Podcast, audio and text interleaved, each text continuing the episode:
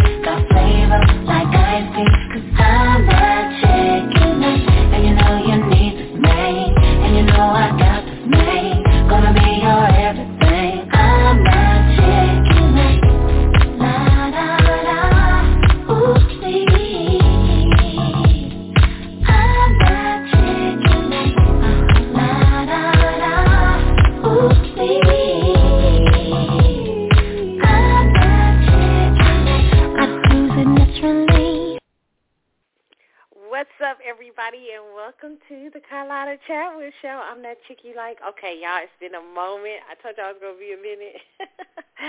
oh my goodness. Oh, so much has happened. Uh, I am uh, glad to be back with you guys. It is. Uh, I decided. I said, you know what? I'm gonna do a late night Sunday edition because it was so much stuff I wanted to talk to y'all about. So much stuff is in the news. Oh my God, a lot of hot topics and everything. So I was like, you know what? I gotta talk and everything. Uh, so, you know, I'll let y'all know first how I start off if you listening to this show. I start off talking about my week. Child, my week, okay?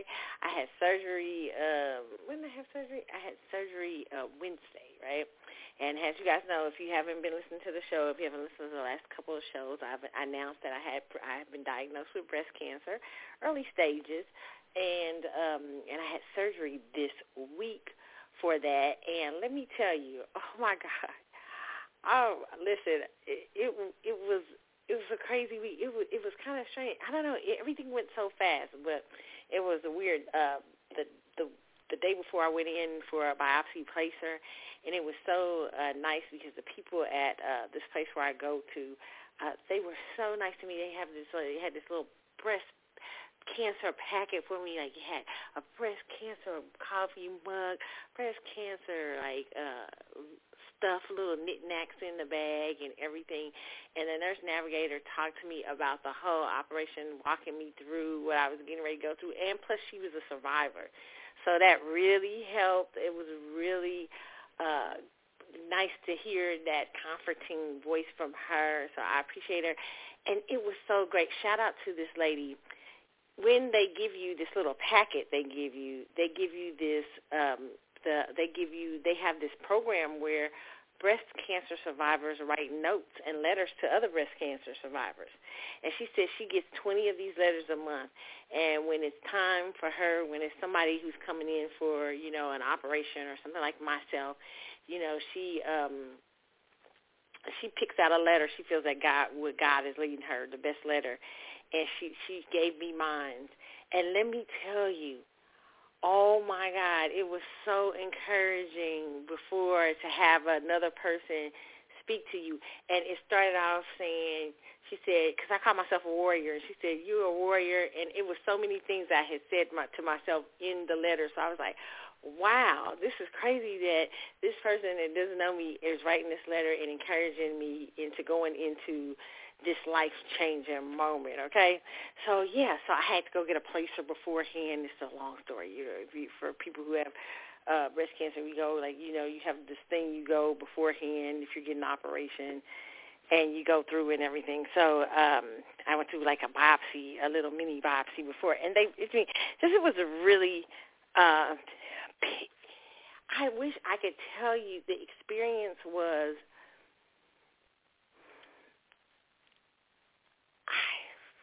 I don't even know what to say about it was um that morning when I was waking up, you know, it, feels like it was me walking in, but I was like, you know, is it really me going in here? I mean, like it was an out of body experience.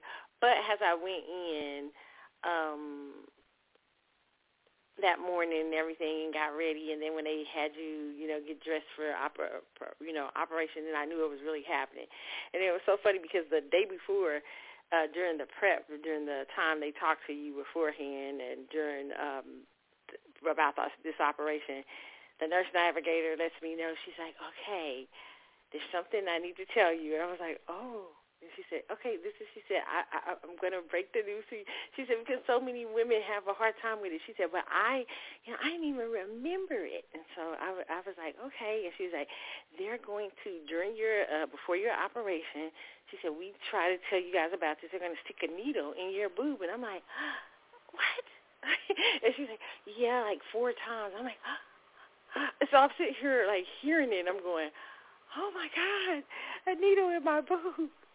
And I started thinking to myself, all these needles going to my boobs. I'm going to myself, haven't I been good to you, boobs? What are you doing? This one boob is, it feels like a betrayal. no, but it, but it was, it was, I, we, we joked about it. She's like, listen, I didn't even remember it, but she said for some women, it's such a traumatic thing. So that's one of the first things when I went into that morning to get everything done. I was getting prepped one of the nurses comes in who's going who's administering the shot to me and it's like radiation or whatever and she says have they prepared you for this? And i was like yes she did. She said i said but she told me you know she hardly remembers. She said well i'm to hope it's that way for you. I'm to tell you i hardly remembered it. It was like some little dings it was some little pinches. So I was really glad for that. I was trying not to look. I was like, oh my God, try not to look, you know, or whatever and I, it, it, you know, and so, but everybody was so kind. I mean, I, I, I don't know if I had the just the best staff that day. I mean, they were the most every step of the way.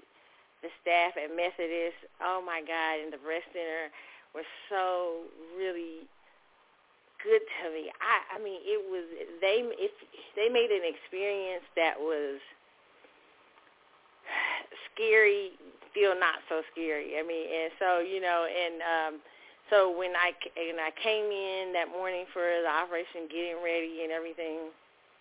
Fam, I had some fam. Uh, my sister-in-law was in the hallway, and I think uh, my yeah, my husband came in with me. So it was it was really uh, one of those like my grandparents were on me, called me on Facetime, and like checking on me, making sure I'm okay and everything.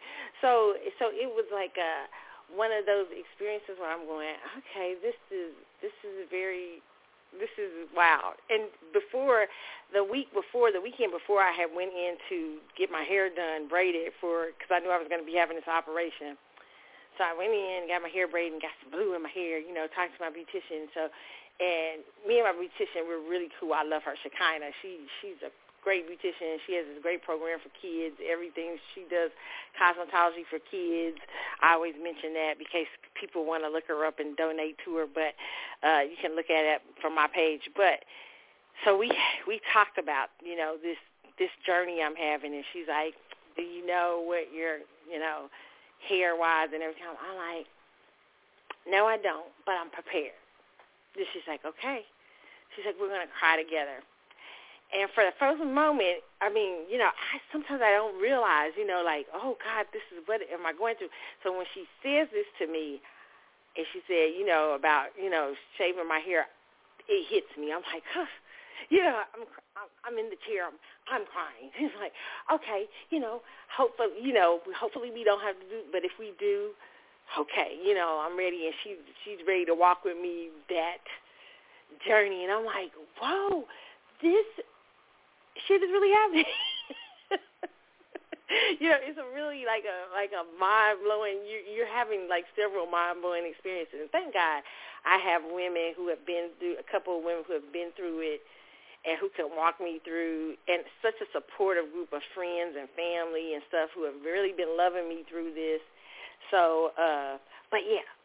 So the morning I went into surgery, I go into surgery and I'm I'm like, you know, I'm getting prepped and everything, and you know, I'm kind of sitting in the room, and you know, it's kind of, I'm kind of cold, kind of hot, because I'm having hot flashes. You know, I'm getting, I'm older. menopause hasn't hit, but it was, it's on its way. and I'm just now feel, like feeling the flashes and all this stuff. And so I'm like, and so you know, the nurse comes in and she's laughing. She's like, I'm gonna have to give you a pregnancy test. I'm like, really? Seriously? I just got off a pregnancy test. She's like, we have to do it. She said, you never, you can't believe how many people we've had before surgery, you know, getting pregnant. I, I thought that was fun, humorous. I, I was laughing. I said, "Well," so that that was funny. So that that happened, and then we um then I remember uh, that I got that I had got that shot, and they talked to me about the meds and everything like that. So then my uh, doctors come in and my surgeon come in, who is so cool, Dr. Galay. Oh my God, Galeti, some people call her, but I love, love the surgeon. Okay, she is so bad. She she got a badass energy. she, she's so great, and she comes in. She's like, "How you doing?" And she, you know, she right across my chest, you know, my where she's gonna, you know, do this incision, you know, different things. And I'm like, okay. And we're talking about. She said, "You know what I'm doing today?" And I'm talking to her about. She said, "I just want to make sure we're we're on the same page and everything." And she goes, "Okay." This is the most important question. I'm like, what? And she's like, what do you want to hear? And I said, well, I want to hear. And she's like, yes, and you're going under. And I'm like, what? Really? And she's like, yeah. She's, I was like, okay, Maxwell Ascension. You know I had to say some Maxwell, right? So she's like, okay, okay, okay, I got you or whatever. So I'm laughing about it. I'm like thinking, okay, you know, no big deal. So a few minutes later, they come in to get me. The most humorous thing, I'm laughing because, you know, I'm like, I'm thinking of all my friends going, you're a cuckoo for Cocoa Puffs. Because when I tell all my friends, I said, Maxwell, I asked for Maxwell Ascension. They said, okay, you're about to go under and you're doing an operation and you're asking for a son called Ascension. You're asking for Maxwell. I said, what should I ask for, upper room or, uh, uh, or she said, yeah, you should have asked for a church. That's what my friends were laughing about or whatever we were joking about. But so I come in, they rolling me into the uh, to the operating room, and everybody's getting, you can see the people get prepped, and they're like, okay, all right, let's get on, you know, get another bit. But as I'm rolling in, on all the monitors is Maxwell's video Ascension. I am laughing so hard. I wish I had my phone at that time so I could show. My friends would be like, "This, you're crazy as hell." and so it was it started playing and so they were like a couple of the people were dancing around the uh the uh, surgery room and when the uh uh the sur- the surgery says this is some groovy music right here and I'm like I started laughing. They're like okay get on the other bed. And I'm gonna tell you I got on that other bed. I look up I see the Maxwell Ascension video but I don't remember nothing shit else. Next thing I remember is I'm waking up and I'm like and they're like you on some meds? I'm like yes because the nurse had already warned me to make sure you get meds, you know, when you when you wake up or whatever. So I'm like, yes, I want some. But I was like, I, I was like so. St- I was like, what happened? it was that quick. It was that. So I listen. I was like, thank you, Lord. Okay, God just saw me through people's prayers. So I know a lot of y'all have been praying for me. A lot of y'all, who my little small little listening audience, y'all been praying for me and loving on me. Thank you so much. I appreciate y'all. My birthday wishes, y'all, as far as you know from shout out to Sharon and them in Barbados and other people who, you know, all y'all who have really just been loving on me, sending me um, well wishes. If I don't mention you by name, forgive me. But all y'all, I pre- appreciate y'all so much. I felt the love. I felt the prayers, the birthday love. I felt the prayers for me when I was going in. Trust me. And I had to laugh because I was playing. They were playing. and my friends was like, "Are you my friends thought that was hilarious. They're like, you're nut. I said, I said, well, I was thinking about. They were laughing because I said, I said, you know, I actually was thinking about maybe I would go to the New Orleans. And it's like, stop it. but it was funny. So we had a good joke. So I it, that was funny to me. I laughed my ass off because when I wrote it and there was that's on the monitors in the uh, the thing, I was like cracking up. I was like, this is my friends were like. When I tell them this, they're gonna be like, "You're a nutty fruitcake," and they were like, "You don't pay attention. You should be playing like Jesus." so that was funny. So y'all know how much for my listening audience, y'all know how much I love Maxwell. So that was hilarious. Even though I haven't been, you know, that you know, I wasn't. I've been mad about the the, the cruise and the Sabrina Claudio thing. I ain't, that ain't changed. I'm still me, okay. But it was it was I did I did request that. So okay, so that was funny. All right. All right, you guys. And so everything turned out good. So far, so good. So I will know more sometime next week about how my treatments are going to go and stuff like that. But listen, I listen. I am so like I have I don't know. I've had an attitude of like, you know, trying to be grateful because you know, uh, you have all these plans ahead of time. You think about what you thought you were going to, what was getting ready to happen in your life, and suddenly you get a curveball like breast cancer, and you're like, whoa, or cancer, period. You know, you're like, whoa.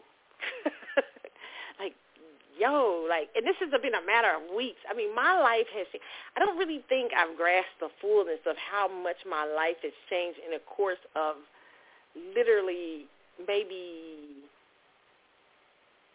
since late September, like the last seven, eight weeks of me. It's literally been crazy. But, I mean, I can't say, you know, if somebody was planning on, like, you know, if you if the, if the enemy was planning on trying to knock me out with this or whatever, or whoever it was uh, somebody was trying to send me. Listen, you. It just made me stronger. It just gave me. I mean, it just really made me appreciate and be thankful more for life, little things, time, understanding time, like ways we waste them and waste it and I've been so much more sensitive to that kind of stuff. So I'm I'm telling you, it has been it has been yes, not a journey I would, would pick, but it has been a blessing to me. It has changed my perspective in so many ways, and it's consistently changing my perspective um, because this is a, a journey that um, is like, woo, you know what I'm saying? But it's I've met met so many people and been encouraged by so many people who have been through it and knowing that I can get through it, knowing God got my back. So I don't want y'all to worry. Just trust me. Just keep praying those prayers up. It's gonna it's gonna be good. It's all good over here, okay? I should live I always tell people I should live and not die and declare, declare the goodness of the Lord in the land of the living. That's facts, right? so I just I'm just so uh this has just been this experience so far for me has been um, yes, there have been moments where there have been down moments where I have. I have on and off moments I cry, and I think most women who have been facing this journey will tell you most of the women I've met have told me that's normal. You're okay. It, it, it's okay because you're faced with your mortality. You know, I had a friend who she was 29 years old, I think, when she passed away of this disease, and I had a friend's mother who passed away of this disease. And so, uh, you know, and these were many years ago. So it is so amazing the strides we look so many years later, and I'm just so blessed. It's just God just that God got me on the other side of where things have so progressed in the area of breast cancer and research and stuff. But black women are still the highest percentage percentage rate percentage rate of deaths in breast uh, with breast cancer. And I want to encourage you. And a lot of it like I said is because sometimes we don't go and get mammograms and we don't go get tested and we're not doing breast checks. Please please please go get your mammograms okay? And there's a lot of people who have told me they've gone to get their mammograms or getting their mammograms because of me. I'm glad I could put a face to it for some people you know what I'm saying? And they're being encouraged to do that. I want to encourage you. Do not put them off. Check your breast monthly to see if you know you feel anything. The one I had, I wouldn't have been able to feel it. You know, it just so happened. I told y'all about that last week. It just happened. I, and I do my monthly exams. It just so happened that I was bleeding. But that's why it's so important to do screening and uh, your and getting your mammograms uh, yearly, okay, or or how often your doctor feels that you should have them, okay? So I can't tell y'all enough. Early detection can save your life. So I, I constantly am going to be preaching that to y'all and everything, okay? Because it is uh, uh, it is a life changing experience, okay? But yeah, but my surgery went well, okay? Thank you, Lord, okay? And thank y'all for the prayers and everything. I appreciate y'all. I appreciate the love, okay? I feel the love, okay? Trust me, I do, okay? I do feel it, okay? I'm I'm like, ooh, you know, I've been yeah, my mom my mom called me my mom's been calling me and checking on me. My mom's like, Are you okay? How are you feeling? How you know you know, are you how what you know, what are you thinking? You know, and I'm like, I don't know what I'm thinking right now, but you know, but it's, it's I've been having so many people encourage me, so many people writing me, and um, it is. Trust me, I see y'all y'all uh, text and emails and stuff, and I am so appreciative. Even if I haven't got right back to y'all, because I've been tired this thing hit me. It put I was down a little bit more than I thought, especially about two. I was feeling good for the first couple of days, you know, and then the third day when that medicine all wore out, I started feeling it. I was like, oh lord. so I didn't even know, like you know, trying to do this show tonight. I was like, I'm gonna go ahead and try to do a show tonight because shows make me feel better. You know what I'm saying? So I was like, you know, I've been tired and going through some stuff, but I was like, I'm gonna try to get on here, let update my listeners about everything that's going on with me and everything.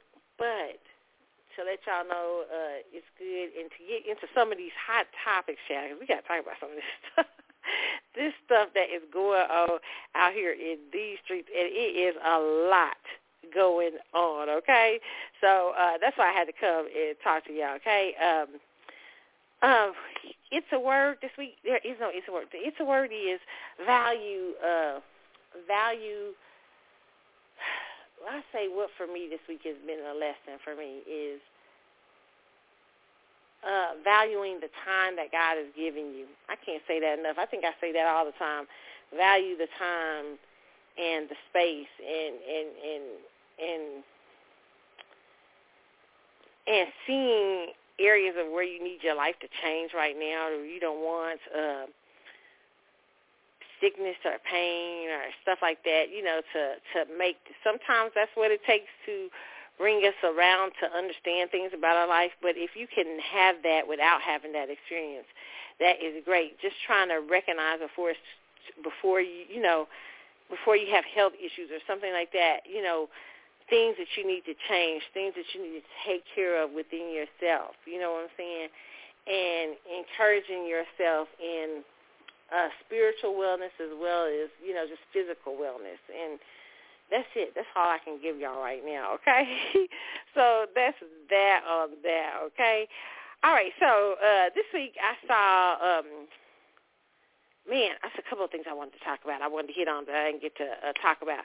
Well, first of all, I want to talk about this. I used to go, for those of you who listen to the show, you know I went to Oral Roberts University for years ago, years ago, okay? And um, Oral Roberts University, man, let me tell you, life-changing experience. Some of the best friends I have right now, I met them at Oral Roberts University, okay? Like prayer warriors, cold, I mean, just bad people, just cold blood. You just, when I say bad, bad in a good way, tough people and stuff, just love it. Some of my ORU fans was praying for me and loving on me uh, during this during this thing. So ORU is uh, Oral Roberts University was a very tough space for me, but a, where I learned a lot, but a very spiritual space to me, very sacred space to me. And during my time at Oral Roberts University, okay, when I went to Oral Roberts, I went to a couple of churches. I went to Victory Christian Center, but then I started going to higher dimensions, okay, and this is where Pastor Carlton Pearson was. Uh, at the time, Carlton was becoming a bishop. Bishop Carlton Pearson was over. He and I had been going to. I had before I went to ORU. I had for a couple few years. I had been coming to his conference, the Azusa conference. I was already going to the Azusa conference, right? And if you guys, anybody knows anything about the 90s, the Azusa conference was the Christian conference to be at, okay? Before Woman Thou Lose, before anybody, everybody went to Azusa. The reason that you know some of the biggest pastors in the world, we talk about people like uh, Bishop Noel, uh, Bishop Noel Jones, T.D. Jakes. Nobody would know even T.D. Jakes if it wasn't for Carlton Azusa, Pearson Azusa. Ryan Keith Williams. I'm talking about, I mean, just some of the greatest orators, orators in the world, ministers in the world came through Azusa, which was a conference that happened every year on the campus of Oral Roberts University uh, to celebrate Pentecost and what happened on Azusa Street in, in, in L.A., right? So you can look up the history of that and everything. But, man, Azusa changed my life, okay? Changed my spiritual life. I got to see some of the greatest ministries and ministers. And so it was a blessing when I'm going to Oral Roberts University and I'm on this campus and I'm going to Higher Dimensions Church and every Sunday I'm seeing Bishop Carlton Pearson as my pastor. I mean, man, I cannot tell y'all like how crazy that was to me because you know it was like wow you know Carlton Pearson Pearson and Carlton Pearson um, and I'm talking about Carlton Pearson for a week, reason this week because Pastor Pearson has been sick uh, with cancer and he is um, the uh, they're saying he's transitioning now out of his earthly home into uh, into you know going into heaven and I wanted to talk about Carlton Pearson because I think sometimes people really forget the greatness of what Carlton was to um, so many people and the ministry and Carlton's ministry um, early on. And I remember, uh, like first time I remember meeting Carlton Pearson, I remember how Carlton Pearson was so funny hilarious. He was so accessible at that time. You know, he was a big preacher, but he was accessible. You would see Carlton after church sometimes, like sometimes standing around, like talking to people and stuff like that. He talked to us. He prayed for us. And me and my friend, we were jokesters, so we always were laughing and stuff. And Carlton was always laughing and joking with us after church about something we was laughing about at church or what or joking about. I mean, I got some memories, boy. And then I also like one of my last years there last year I worked for uh, Lindsay Roberts for a little bit in the Lindsay in the office in Lindsay Roberts' office, and so when you work for Lindsay Roberts, which was uh, Pat, I mean, um, which was uh, Richard Roberts, uh, Oral Roberts' son's wife, right? She was one of the she had a ministry there on campus, like they have programs and stuff like that. And so Carlton, it was a big program I will never forget. This is one of my biggest memories of. Carlton come in, Carlton came in the office one day, and so he's there. There's a get ready to be a program, and so I'm working in the office. and Carlton's like, I was like, come here, I got something to show you. And, I, and I'm like, okay, me and another girl's in there. So I'm looking. I'm like, oh, what? I said, Bishop, what? And so he's like, look, look, look, look I'm going to show you something. So he reaches in his pocket, right? This is the funniest story, true story he reaches in his pocket. At the time, he had just had a baby daughter. His daughter, I think, was like two years old, or maybe not even two yet. She was a toddler. So he reaches in his pocket and he pulls out and yanks this poster. It's like a big poster of his daughter. He's like, look at this picture. oh my God, we were laughing so hard because we were shocked. And he was like, he said, what y'all laughing at? We we laughing because we like, you put out a poster. He's like, and he was so proud and so happy. She had this little cute little outfit on. Uh, we were laughing because it was so cute, but we were laughing because he had a big. He put. He was just hilarious. Like had a big post. He put out a poster, literally a poster. and so it was one of my favorite memories of Bishop Carlton Pearson. But Bishop was over the years such an encouragement and an inspiration, and man, I mean, to go to Azusa, even going to Azusa, people don't understand a lot of the things, and this isn't to, to diminish Bishop Jakes and stuff like that or anybody, but Carlton Pearson was the first person I knew with a talk show. Carlton Pearson had a talk show at ORU. I remember sitting in the audience, us preparing, being his audience, his small and celebrities were coming on, like Deion Sanders, Denzel, different people he would be talking to. Carlton Pearson did a lot of the stuff that you see, you've seen a Bishop Jakes progress in. Carlton Pearson was doing it years ago. Uh, Carlton was uh, um, uh, would have uh, the Azusa conference, which was huge. I've never listen, and Azusa in his hey, oh my God, woo! Let me tell you, I ain't seen it was just fire. I remember one time going to Azusa. Uh, and Bishop Benny Hinn was there, and I wasn't really into Benny Hinn. This is the truth. This is a true story. I was going in. I wasn't I into Benny Hinn. I was like, child. And she, she said, I was like, I was laughing. I said, people be finding we was joking. We was joking about it. So I go to see Benny Hinn that night, and Benny Hinn is praying for people. And I always laughed at the whole the idea of people falling out and touch, you know, the whole touch, like a whole right turn. Listen, Benny Hinn prayed for our side of the thing one night, this night at Azusa, and all of us fell out. I'm not lying. This is no truth. This is me laughing. Me who laughed. knocked out on the floor under the Holy Spirit. So I'm telling you, I was like, listen, I told people I was a, I was not believing. I said I was knocked out. I was like, it, I mean, it was a bless. I mean, it was a blessing in my life. So when you see that stuff on TV, and I used to, I was a person that used to laugh at that at Benny Hinn and stuff like that. But no, I went and saw, and that really happened at Azusa Street. So many beautiful memories, so many spiritual things happened uh, around Azusa, and I know there was controversy around Bishop and I was at Bishop's Church at the time when he started teaching his different doctrine, okay? And I remember sometimes being confused and us not knowing, understanding, but I never once, even if I disagreed with Carlton, I never once questioned Carlton's genuineness, genuineness and his his love for us. He really actually loved his his flock, his people. He was always cool. I remember Carlton coming to my church in Kansas City right? And I remember my pa- my pastor giving Carlton love about how great Carlton Pearson was, how nice he was, and everything. So I'm just telling y'all, just a very genuine, genuine soul. And I wanted to talk about Bishop because it, that ministry, his ministry, going so many years. uh laughing during the time I was at ORU was like a big comfort, a comfort to me during those sometimes during the hard times at ORU. And the stories that Carlton would tell us about Azusa and the old people and when he would tell stories about Kathryn Kuhlman, some like people like the great ministers of the 20th century and stuff. I was like, oh wow! I mean, it was just so powerful. And so I think, wait, I want, I want to see if I got it up. Let me see. Hold on. Let me see. Oh no. I wanted to play this before I went over into um and one of uh, uh let's see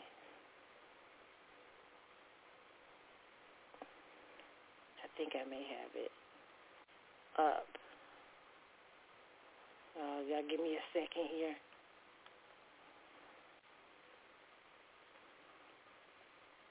Okay, maybe I have the audio. But one of my one of my favorite uh, ministers that I was uh, was in, was introduced to. I mean, one of the fam- famous uh, people I was introduced. I didn't I didn't know the person. She had passed on by the time I got to ORU. She passed away. One of the most powerful ministers is Kathryn Kuhlman because Carlton would often talk about Kathryn Kuhlman. And uh, I remember just that being very life-changing, some of the things he would minister to us about Kathryn Kuhlman and um, so many other things. I just want to just take time and just thank Bishop Carlton Pearson for coming this way. Thank God for allowing him to come this way. He was such, he is, he's still here.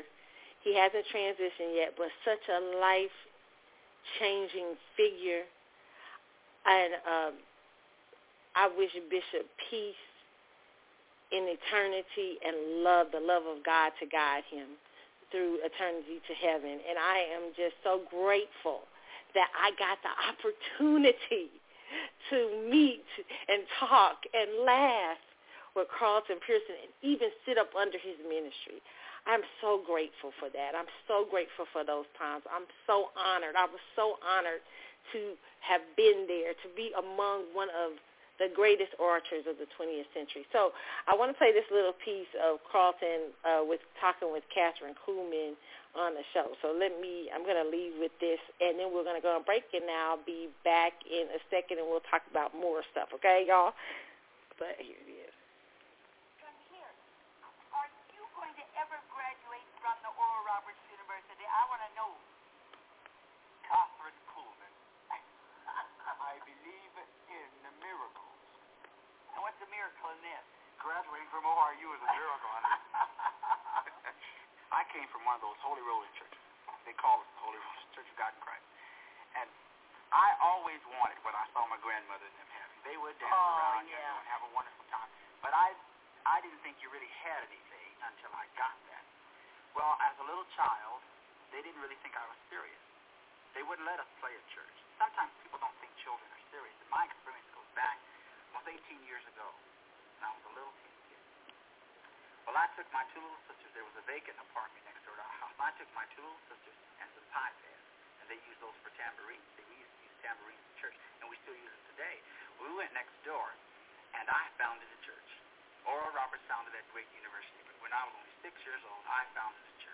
To you, it was the greatest church in the world. It really was. It was. We were. We called ourselves playing church, but yet in my heart I was Uh-huh. sincere. I really was. But I and I knew what I wanted, but I didn't know how to get it. So we went next door and we played.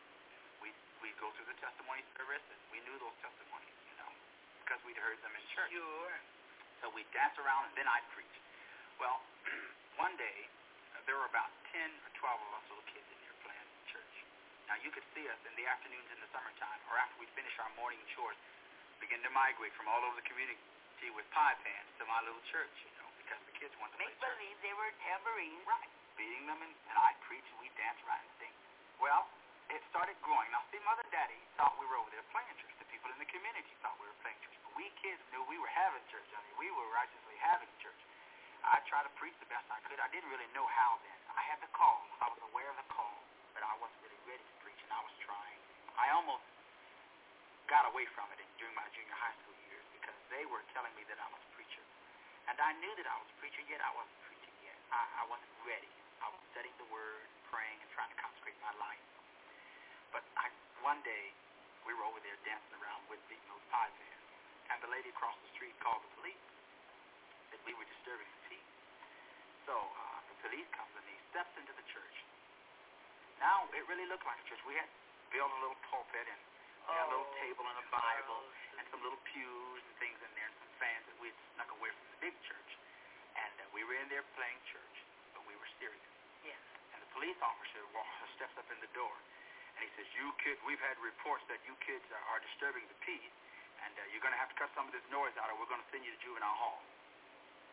And I was petrified because I didn't know what to do. You know, everybody was expecting me, the pastor, to say something. so there, You're I, the pastor at the age of what? six, six years old. I was the pastor of that little church, and my oldest sister was church money. We had church money, you know. And so there I stood, and there all the little kids stood, waiting for a response to see what the pastor was going to say. What did you say, Carl? I, I couldn't think of a thing in the world. I couldn't see anything but that man's gun hanging off the side of his leg, which frightened me. So I, uh, I waited. I said, Lord, I've got to say something. I've got to say something. After all, you know I'm a pastor. And just as I was at the end of the rope, maybe, the little lady that called the police was there. She stepped out around the police officer. She looked into the building. She saw the little pulpit. She saw the little Bible and the pews. And she said, is this a church? And we all said in unison. we were speechless. And she she started crying. She said, I didn't know this was a church. I had no idea. She said, I'm terribly sorry, officer. I withdraw the charges. Please forgive me. She turned around and called Robert and Junior, her two little boys. They came in and sat down, and I told them about Jesus. And that lady sat there and wept. Her two little grandsons wept, and we all wept. And the officer turned and walked out, confused and a little bit disillusioned maybe, but that lady made her little boys come to our church every day for the rest of that summer. When I was with the World Action All right, you guys. I hope you could hear it. It's a little low in audio, but I thought that was beautiful. Kathryn Kuhlman is one of my uh, favorite um, ministers uh, uh, of the gospel, and, and she's passed on years ago. But that was her in Carlton in 1975, so I wanted to play that. Uh, Pastor Carlton, Pastor Carlton, Bishop Carlton, I wish you a safe journey and uh, your family peace and comfort at this time as you transition into eternal life. And uh, that's it, you guys. So when we come back, y'all, we're going to do, um, we're going to talk more. I got so much more. We got to get into the celebrity news, okay?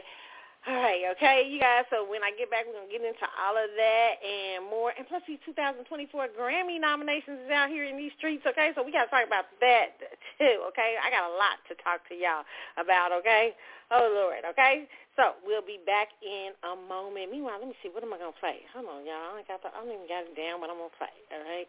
Uh, let's see. Right, so we can go out. Let's see. I had, you know what? Y'all know how I be doing. I be having what I'm gonna play, and then it be, you know, I be on the a whole nother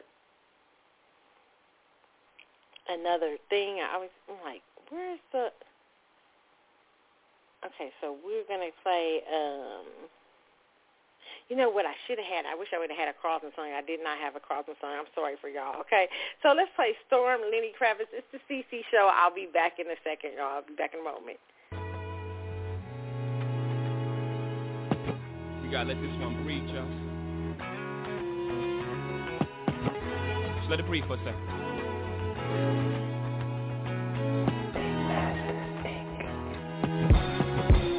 Just wait.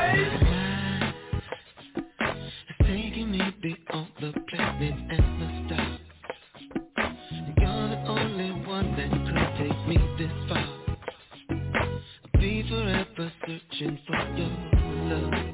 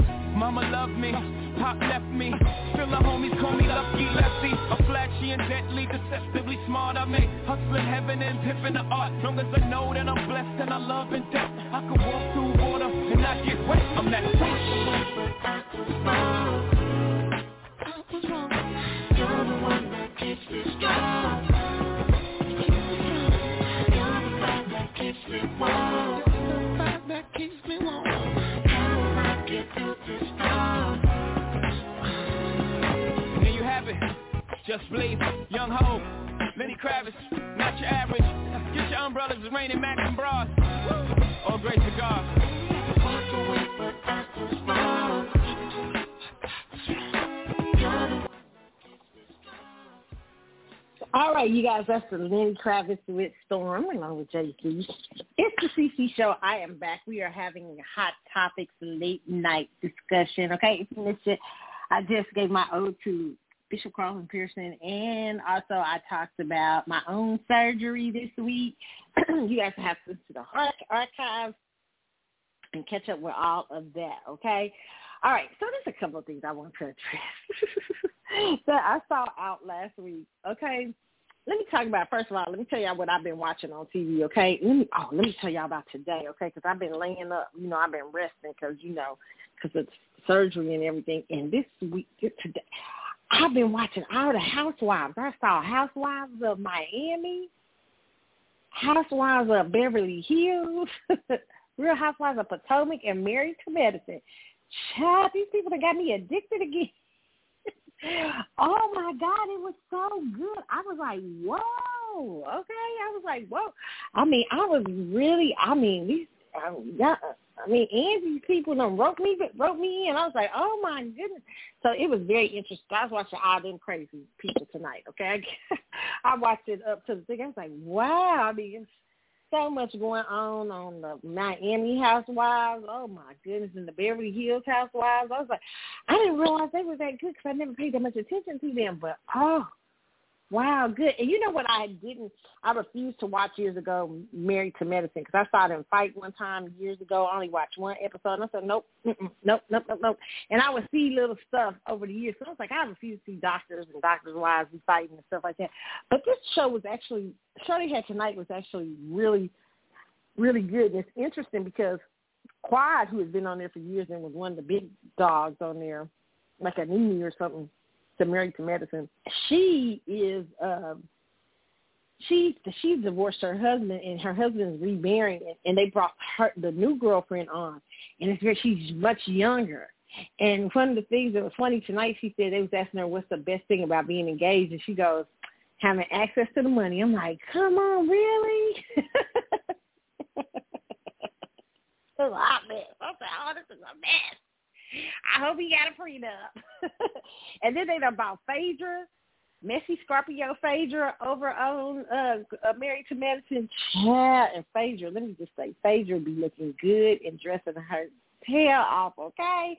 All right, so I, I'm I'm loving it. So that's one of the things I was watching. I was catching them on all the housewives. Uh, then I did get to see uh I was watching an interview with a vampire, the new one. It was very interesting. I really found it interesting. I binge watched that one. It was really good. Very, and I've been watching the the fall of the the fall of the House of Usher about this family, uh, uh, all the kids in this family getting killed. It's kind of a weird, like spooked out kind of show on Netflix. It's really weird. I I don't quite get what it's about yet. but I've been watching that. But I really liked Interview with the Vampire, the new version. It was very interesting. I, you know, I don't know if I'm gonna be looking for season two.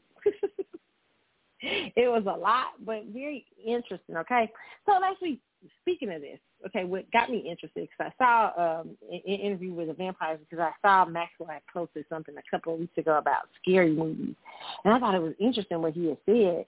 He was talking about um uh oh, why why they use other like black countries sometimes and sometimes the beginning of scary movies. Let me pull this up because I meant to address this a couple of weeks ago, but I didn't come back on the show, so I didn't address it. But he was like watching Exorcist. I don't know who watched the Exorcist. like, I hated the original Exorcist. It's two movies I'll play with. Okay, Exorcist first one. and Freddy Krueger. I don't like nothing to mess with my dreams. Don't be messing. Don't be. Don't be. Don't be messing around with my damn dreams. Okay, I don't play that.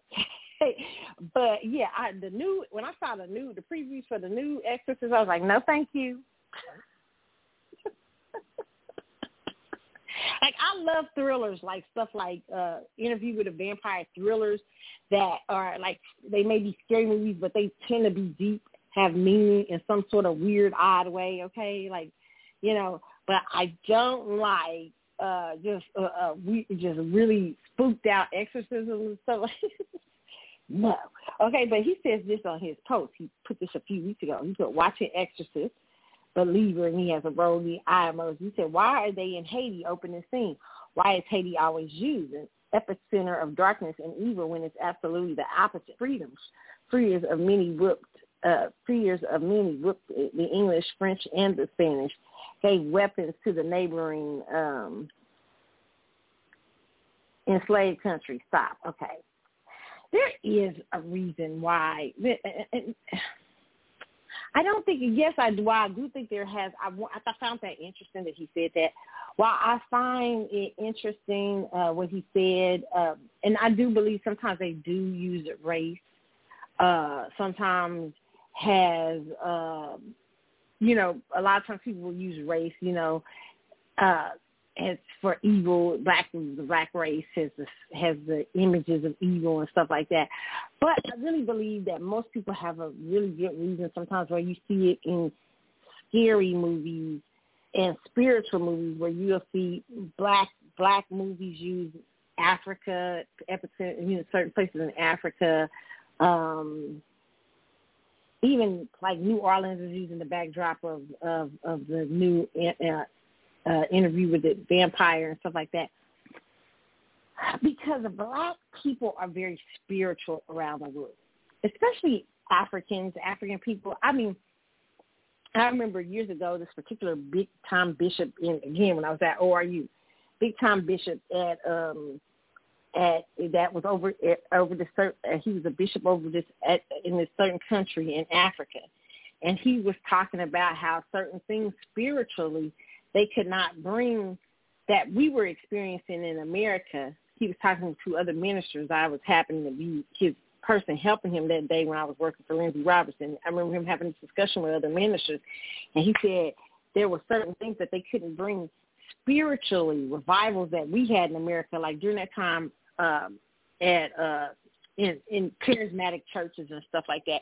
People were having laughing like a laughing thing where people would be laughing and falling out in the spirit of God. He was saying, well, we can never bring that specific thing to this certain part of Africa because he said we deal with witchcraft in a very different way and part in that in that to uh with certain things in witchcraft and everything like that. It was very interesting what he was saying, but what he was saying is basically in America there there's a let me how can I explain this?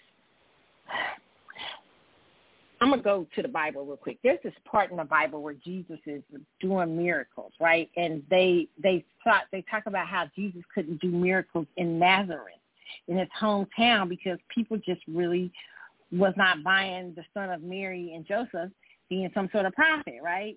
And that's where we get the whole idea of when Jesus said a prophet is without honor in his own hometown. And they say Jesus could do very little miracles in Nazareth because people simply just didn't believe. They like, ain't that Mary and Joseph's son? you know, like they knew him. You know what I'm saying? So it was like, so they couldn't believe that he was the son of God or do he could do miracles.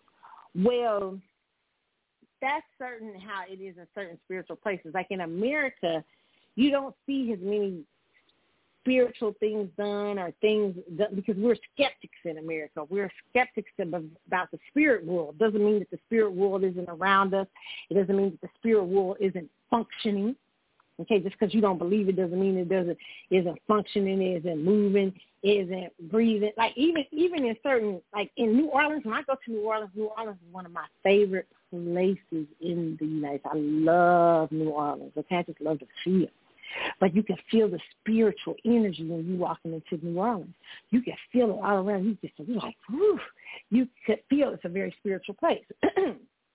There's certain places like that in in in just in different places in the world. And I've never been out the country, but uh, from what I've told, been told, like places like in Africa and stuff like that, they're more likely because they're more open to the spiritual realm in certain parts of those countries and stuff. And they've seen spiritual things happen in places like Haiti. Haiti is very spiritual.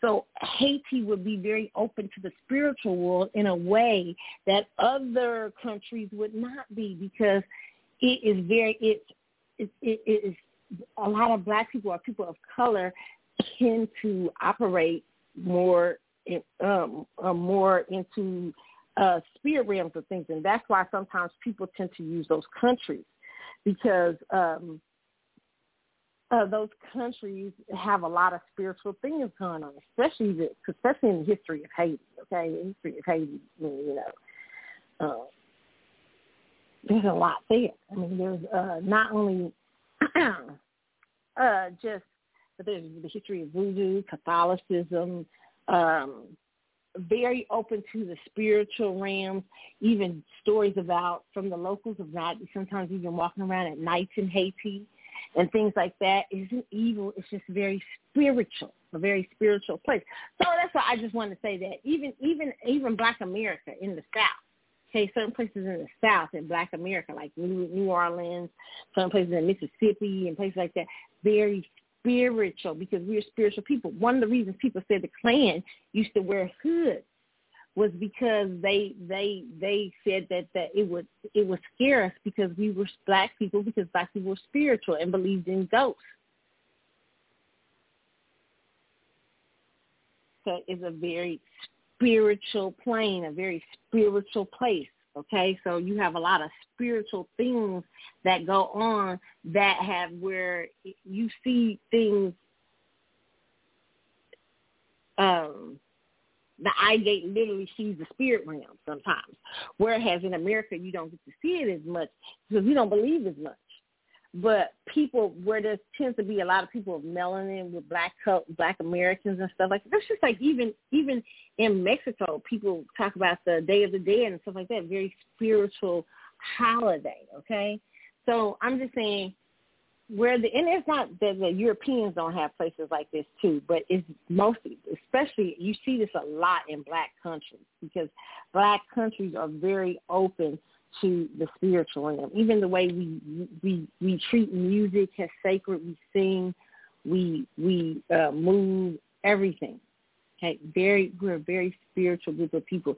So it doesn't surprise me that they use places like Haiti as opening and exorcists, or they use places like uh I didn't see the exorcist, uh, and I don't want to see it, but use or places like Africa and stuff like that because those places are very open to the spiritual realm of things, and a lot of spiritual movements and things happen in those areas. Okay. So that's just my personal opinion. I thought I thought that was interesting, so I wanted to talk about that and hit on that. I thought it was really interesting when I saw him uh, discussing it. Okay. Um, say about something else. Okay, so what's next we need to talk about out here? Okay, you talked about the scary movies. Okay, let's talk about Biden being uh Trump being still ahead of Biden in the polls, despite you know uh, uh Democrats winning in just like surely Democratic states. But a lot of people are saying that Biden is in big trouble, okay? And Trump hasn't even been out here hardly talking on nothing, okay? And he's still running ahead in some polls. Now, I believe I'm a person because I got my right to my beliefs. I believe something happened last that last election. I actually don't believe that Joe Biden won the last election, but I also believe that America has had a number probably of elections that have probably been not just that election, but a number of elections where there's possibility of cheating. And I have the right to think that. It's not crazy, okay? I don't think it's far-fetched at all. right? It's just my belief. But it says Biden disputes polls showing him trailing Trump in battleground states. Okay. Now I believe this is according to Fox News. Now I believe maybe they try to set something up because it's but the way I hear about how people are so against Joe Biden out on these streets right now, and the money and gas and stuff. Listen, if he wins an election again, that's a that would be a shocker. Okay, that would be. I would be telling people they need to check these uh certain things because it would seem that would seem off. Okay. But it says this according to Fox. News, reporters confronted President Biden about polls showing him well behind former President Donald Trump in five out of six major battleground states on Thursday. Fox News White House correspondent Peter Doocy. Let me see. Do I got this on right, y'all? So y'all can hear me. I'm hoping y'all hear me. Okay. Peter uh, uh, Doocy pressed Biden regarding the role of abortion in the upcoming 2024 election as well as his rivalry with Trump. Multiple polls have shown Trump with significant leads over Biden in major swing states. And I'm hearing more black people talk about voting for Donald Trump. Now listen, I don't think it's any more ridiculous to vote for Donald Trump than I do think it's any more ridiculous to vote for a Democrat.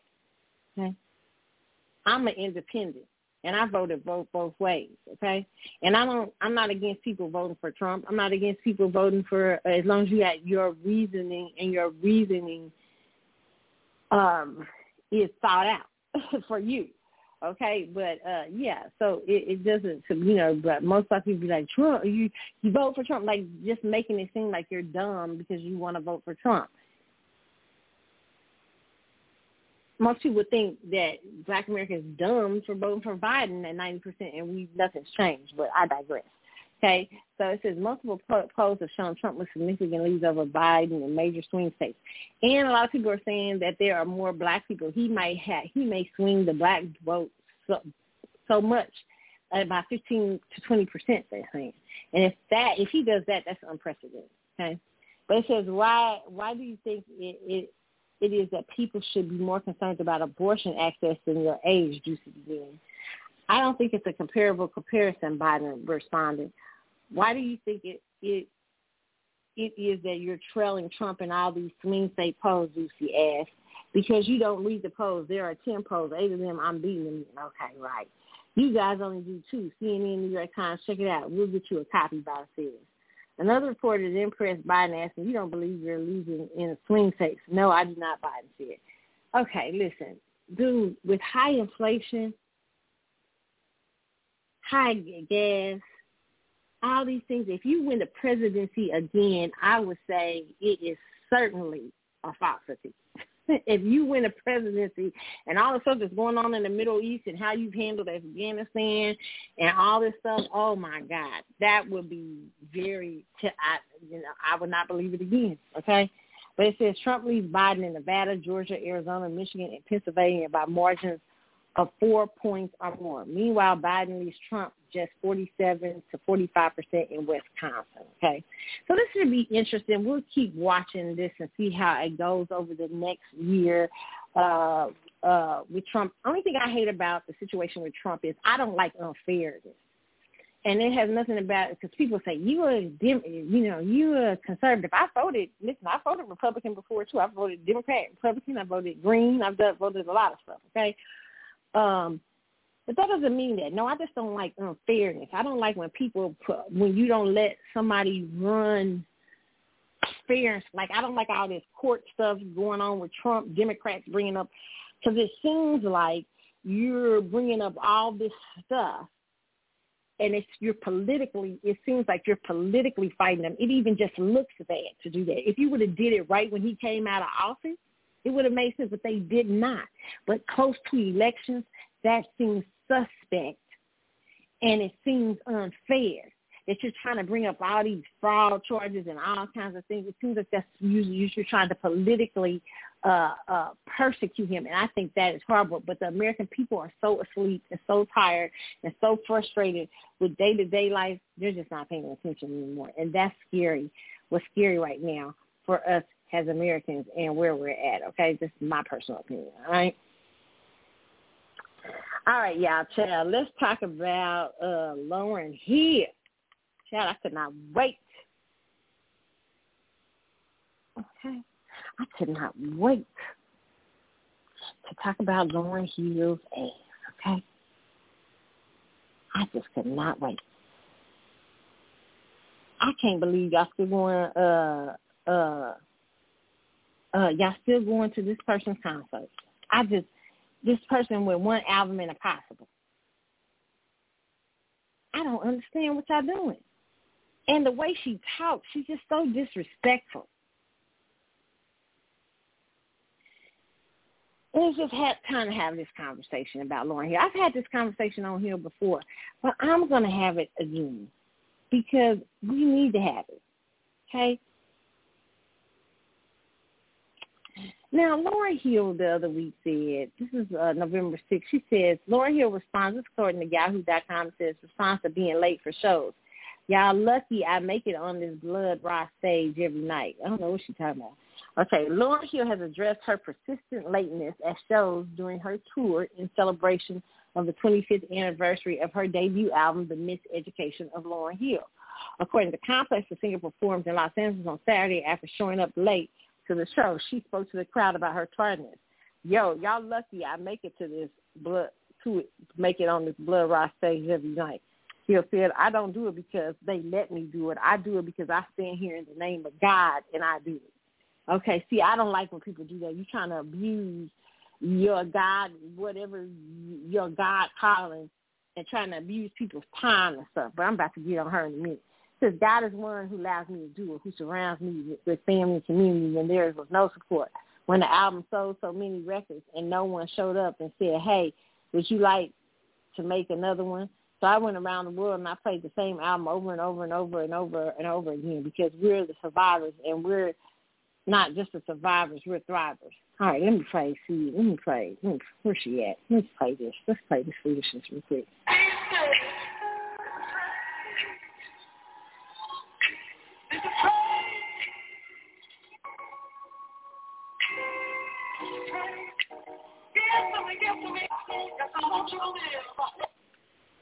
We got it up. I don't know. Y'all got. Let's see if we can find. Hey, hold on.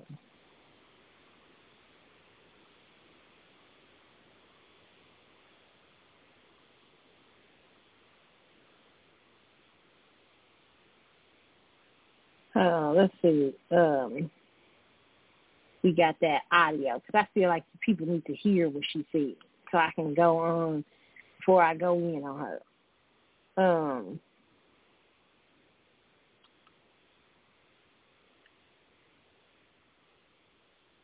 see.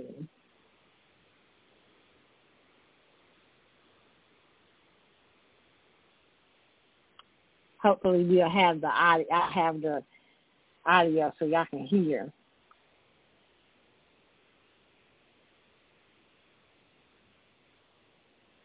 Let's see. Pull it up. Because this is out, y'all got to quit going to people and these celebrities and letting them talk crazy. That's ridiculous. I mean, we're, we're letting a lot of stuff slide in the name of celebrity. It's really uh, ridiculous. And Lauryn Hill is no different. She's really been out here floating and ain't really all that. I, you know, it's ridiculous with some of the stuff that's going on. So, so let's see if we can find her. Get her on here.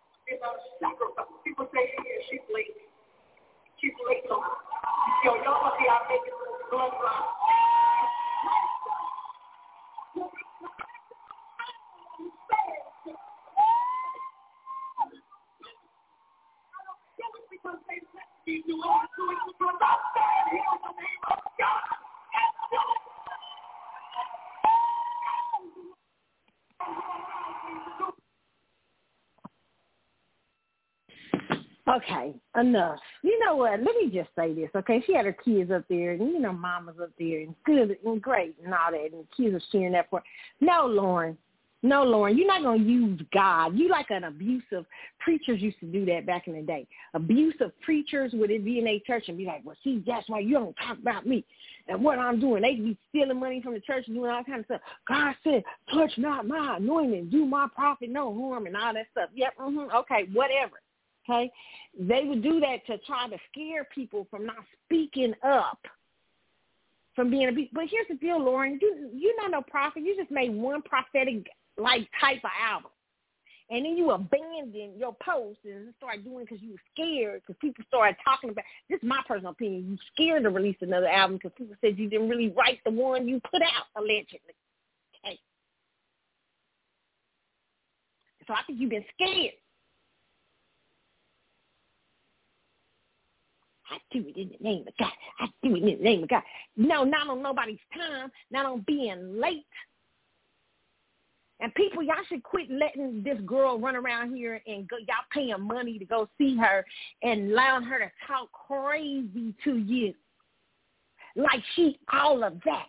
Oh, no, no, I'm about to go time. Oh, time. See, I didn't want to go here about Lauryn here. I've been here. I went here before a couple of times. She's talking about she's so spiritual. Okay? And I don't talk about spiritual people. We ain't none of us perfect out here. We all got our ish. Okay? Let me talk about Miss Little Miss Spirituality, Little Miss in the name of God.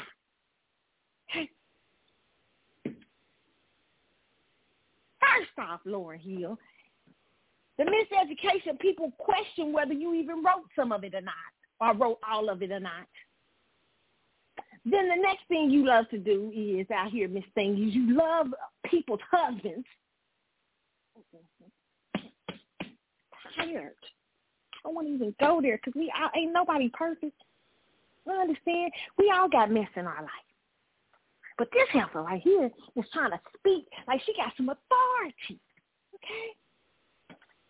Running around here and then she went around here with Rohan all them years. Somebody he was her spiritual husband and he wasn't even married to her. And then he ended up marrying another. Like, let me talk. I'm telling y'all, y'all is not gonna let this woman keep defrauding y'all. It's fraud. No, I don't want to say. At first, I was down. I love me some Lauryn Hill for years. I was defending her like y'all was. And she's so serious. She's so, but no, now she's just gone and weird and strange. And out here talking about, in the name of God, oh, y'all lucky y'all get on this. Uh, like, no, you lucky that these people come to pay to see your fraud ass. Okay? You lucky they still come. You, you, you who couldn't, who was in jail for not paying your tax. Girl, you better get out of here. You better quit talking crazy to us. Be grateful. Be humble. Read her receipt. Read her receipt. She's a mess, a hot mess. Had her her child out here talking about how she watched them, her parents fight all the time, and it was making her. Remember not that allegedly not too long ago.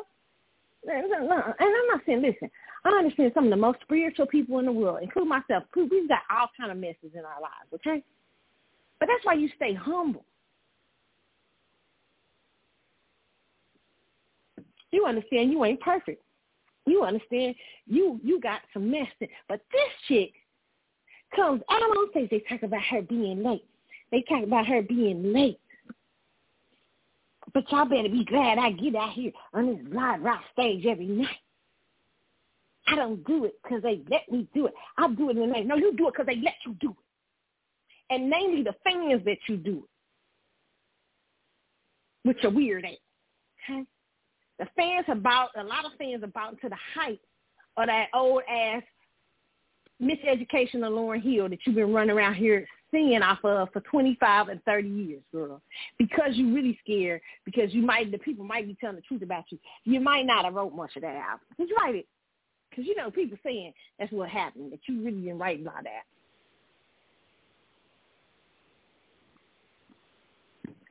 That's what I think going on. Okay? With your messy self. Okay? Messy. No, you messy. Okay? You messy. You try to be out there in the big, big, big old balloon dresses and stuff like that. But this is the same chick that was on Wyclef. He's married. Yes, he was. And then was with this other man, Ronnie, claiming she was married and he wasn't married and some people were saying and he they wasn't never married and some people were saying he was married allegedly. So let me get start talking about this chick because she's trying to out here talking about she in authority of God. That's why she can be late to everybody. That's why she can do whatever she want to do. With a trifling ass. No, you just trifling. Okay, you trifling and ain't nobody called you out on it because people been thinking you spiritual and you ain't spiritual, Lauryn. Now you just done got weird. At one time you was, but now you done got weird. You just weird and just out here talking crazy. And anybody go pay to see you is dumb as crazy. It's dumb as hell. After telling, after you saying that you can be late because you out there on the authority of God.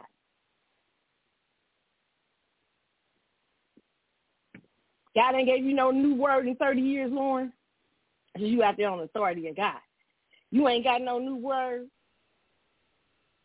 See, y'all gotta see, y'all gotta peak game with people. Y'all can't be see, you can't let Lauryn Hill talk no crap to you, okay? Because really, she basic. She's a basic. I mean, really, she's a basic. When you look at her, she's kind of a basic bitch. You really, you really look at it. No, no, I'm really saying. I hate to say this. Man, it's breaking my heart to say this, but it's really true. I don't really want to say, but I hate when people get arrogant. When you should be humble. When you should be out there being like, y'all, I know that I'm late sometimes coming. I'm just so grateful and I thank God that y'all still come see me, that y'all still pay for me so I can pay my bills, so I can take care of my family, so I can take care of community. Now, this helper, but she gets up there yelling and I'm out here on the authority of God. And and she tried to butter you up at first and try to bring her mom out there and, you know, trying to be, you know, because my mom, and then she went left. Then she went into her arrogant, nutty ass self, and really she she looked like she done really she need med- medication. I'm just be honest with you. I just, I'm tell the truth. See, this is because people be going out after she she's not coming out with humility and be and gratefulness and being thankful. She she don't really understand what she is.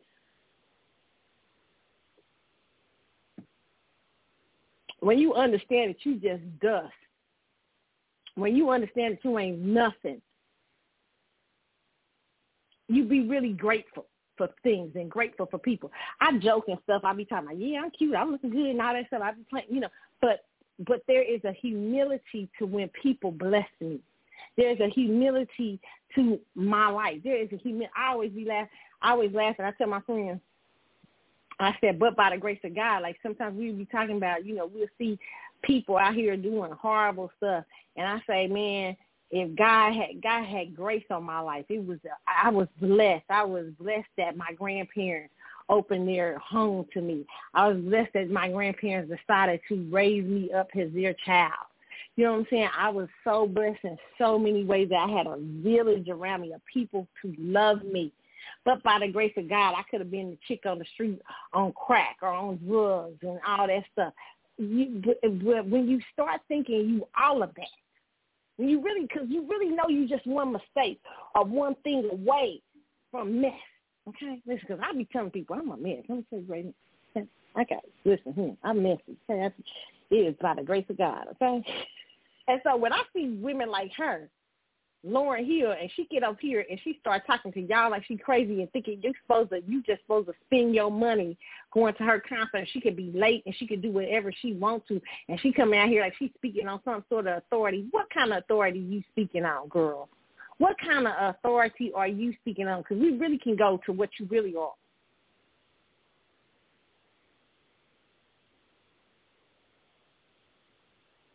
You're a great songwriter. You're a great artist You've been a great. You've done some great things, but really, you you done you been some you been some doing some basic bitch stuff behind the scenes too. For all that spirituality stuff, you really kind of basic. And that's why you should be grateful that these people are still coming to your concert, knowing what they know about you.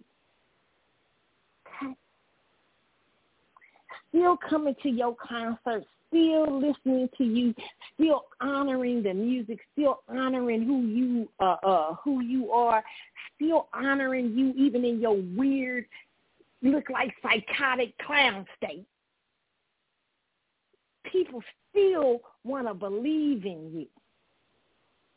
And you should be humbled by that.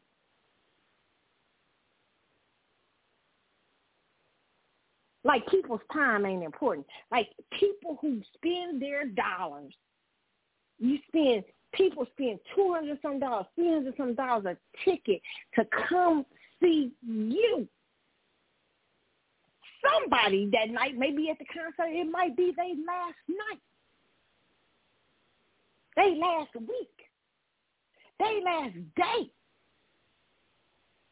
And they don't even know it, but they come to see you. And you get out here with your arrogant, tired, basic, and basic non-paying taxes, sleeping with Mary men ass, and say, I'm here on the authority of God.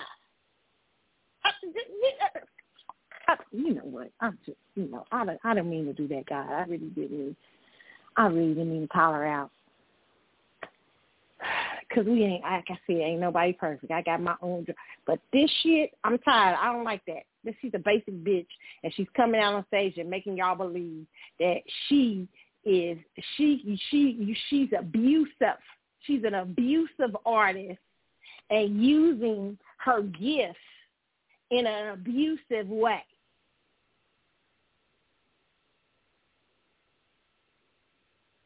And not understanding the depth of what you carry. Somebody is spending maybe their last few moments at your concert. And you decide you your punk ass gonna be late. You want to be late. You want to fuck with everybody's time because ain't nobody's time valuable but yours. And all these basic shit you've been allegedly doing all these years. Please don't let us go to pick out the papers and talk about all this basic shit she did and she want us to buy into her act.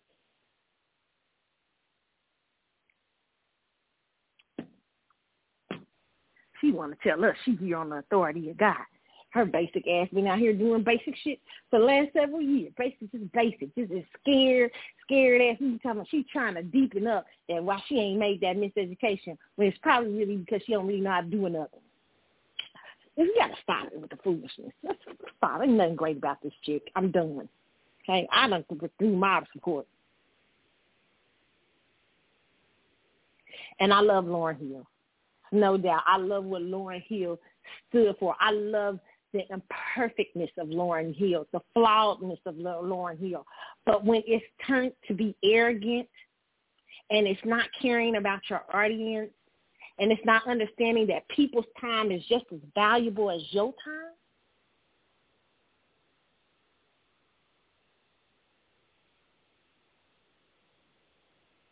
even in the Bible, when Jesus, when people came to see Jesus and the people was hungry, Jesus fed them.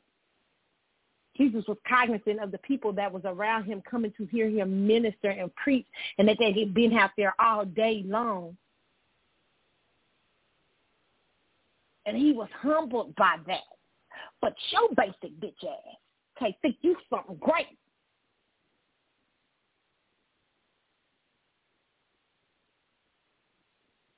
We don't lie. We don't tell her too many lies. We don't tell.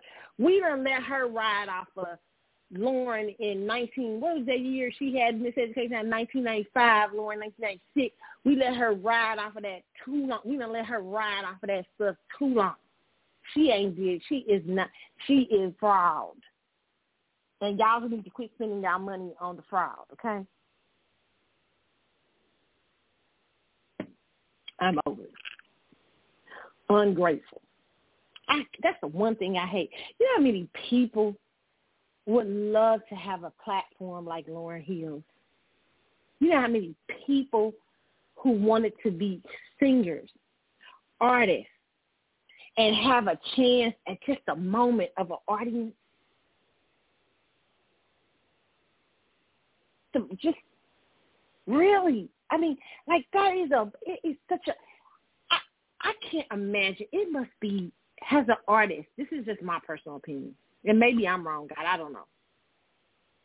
But it should be such a humbling experience for you when you are people are coming to see you do your work. Like people are so honored. It's like people are so love you so much that they would pay money to see what you do. What a humbling moment. Really. What a blessing to be able to be paid and to be honored by a, a group of people to come see you. How dare you not honor their time?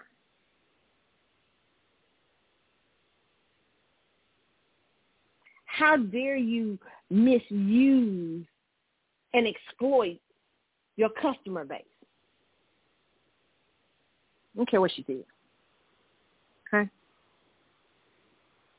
Care what she said. She's a weirdo. Okay?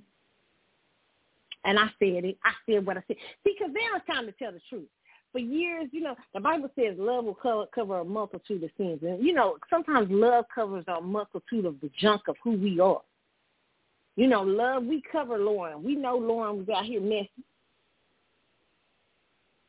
But she be talking about spiritual on one hand, but be messy on the other. We understood that, and we understood there was a flawed person, but we still loved her and honored her because she still this flawed person still came out trying to live her life and still trying to uh, minister to us. But now she's drank her own Kool-Aid.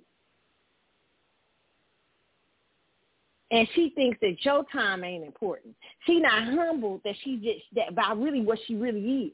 She not humble that like you should be like Lauryn on the floor. You should be anytime people show up to see you, you should be like, man, you look at look at Alicia Keys over here. Let me, let me, let me just say something. Hold on, hold on, let me stop this.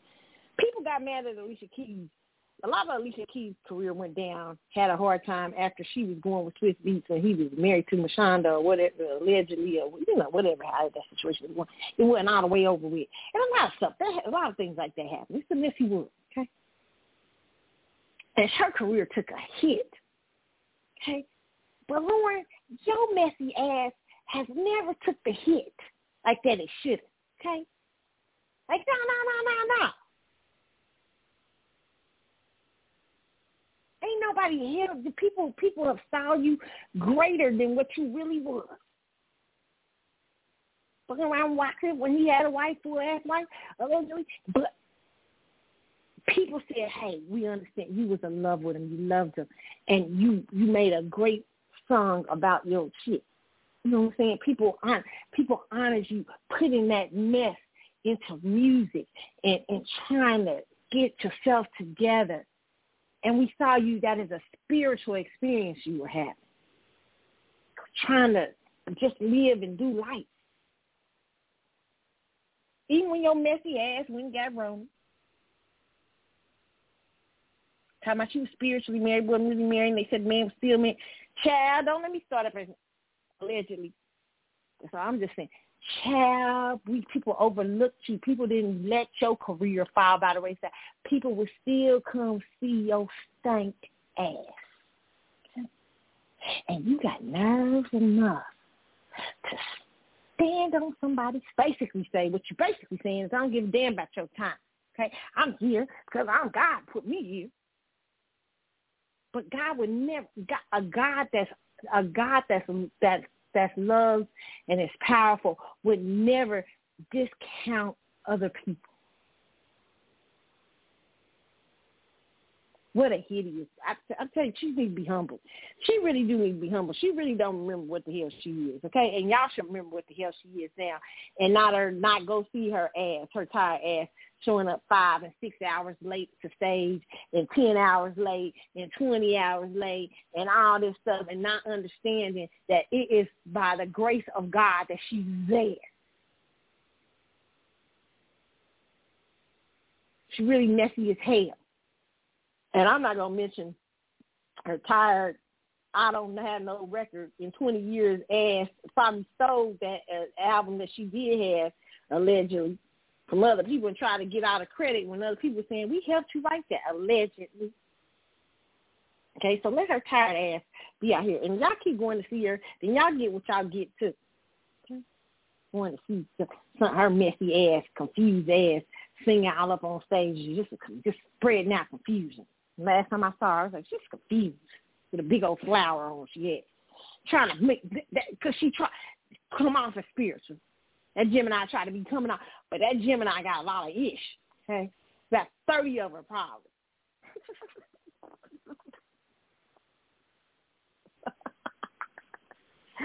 Let me stop talking about Lorraine. Lorraine just disgusted me. Okay, and I'm I listen. I I really hate to go off on people like Lauryn Hill like this because I have for years I try to overlook and I would hear bad stories about Lauryn Hill. I've heard tons of bad stories about Lauryn Hill. Okay, but the last several years I've just got I had to take an introspective look at her ass, and I was like, okay, she's really arrogant and she really should be no. There's she's the last person in the world that should be as arrogant. She should be grateful as hell that people still come out to see her. You should be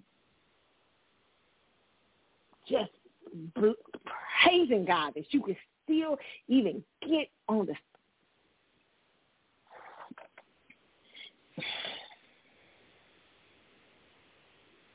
when you honor God, when you say you're there by the authority of God, and when you honor God, you honor the people that He sends to provide for you.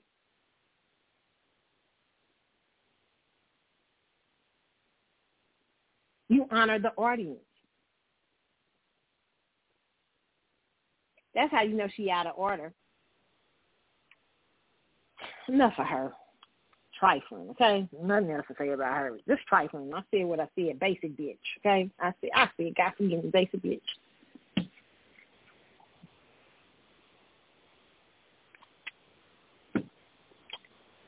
Moving on.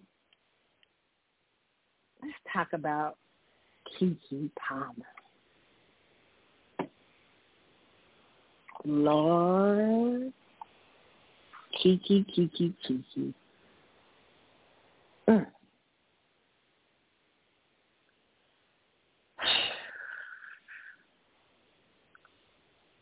I just got to go back for a second and play the Steve Harvey moment with Keke Palmer. I need to find it. This is important. Because I need you girls. You girls, we get mad at us older women for telling y'all. When we be trying to tell y'all, we be trying to implore y'all to stay away from mess. It can jack your whole life up. We be trying to talk to y'all about these things. And y'all just be hating. Y'all think all kind of stuff. And we just be really simply trying to help we be trying we like, oh Lord, we don't want to see y'all go down and smoke. We we understand that time in this earthly realm is limited, and and we want y'all to use it to the best of your ability.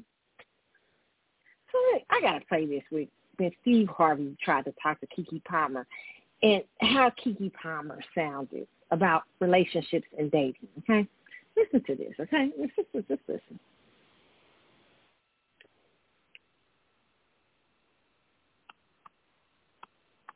Uncle Steve. Uncle Steve is always trying to get me with the billionaires. I'm like, Uncle Steve, I don't need the billionaires. I just need some simple, simple stuff. You know, I don't like to mix my industry business with my personal life. I'm just laying low and private, love.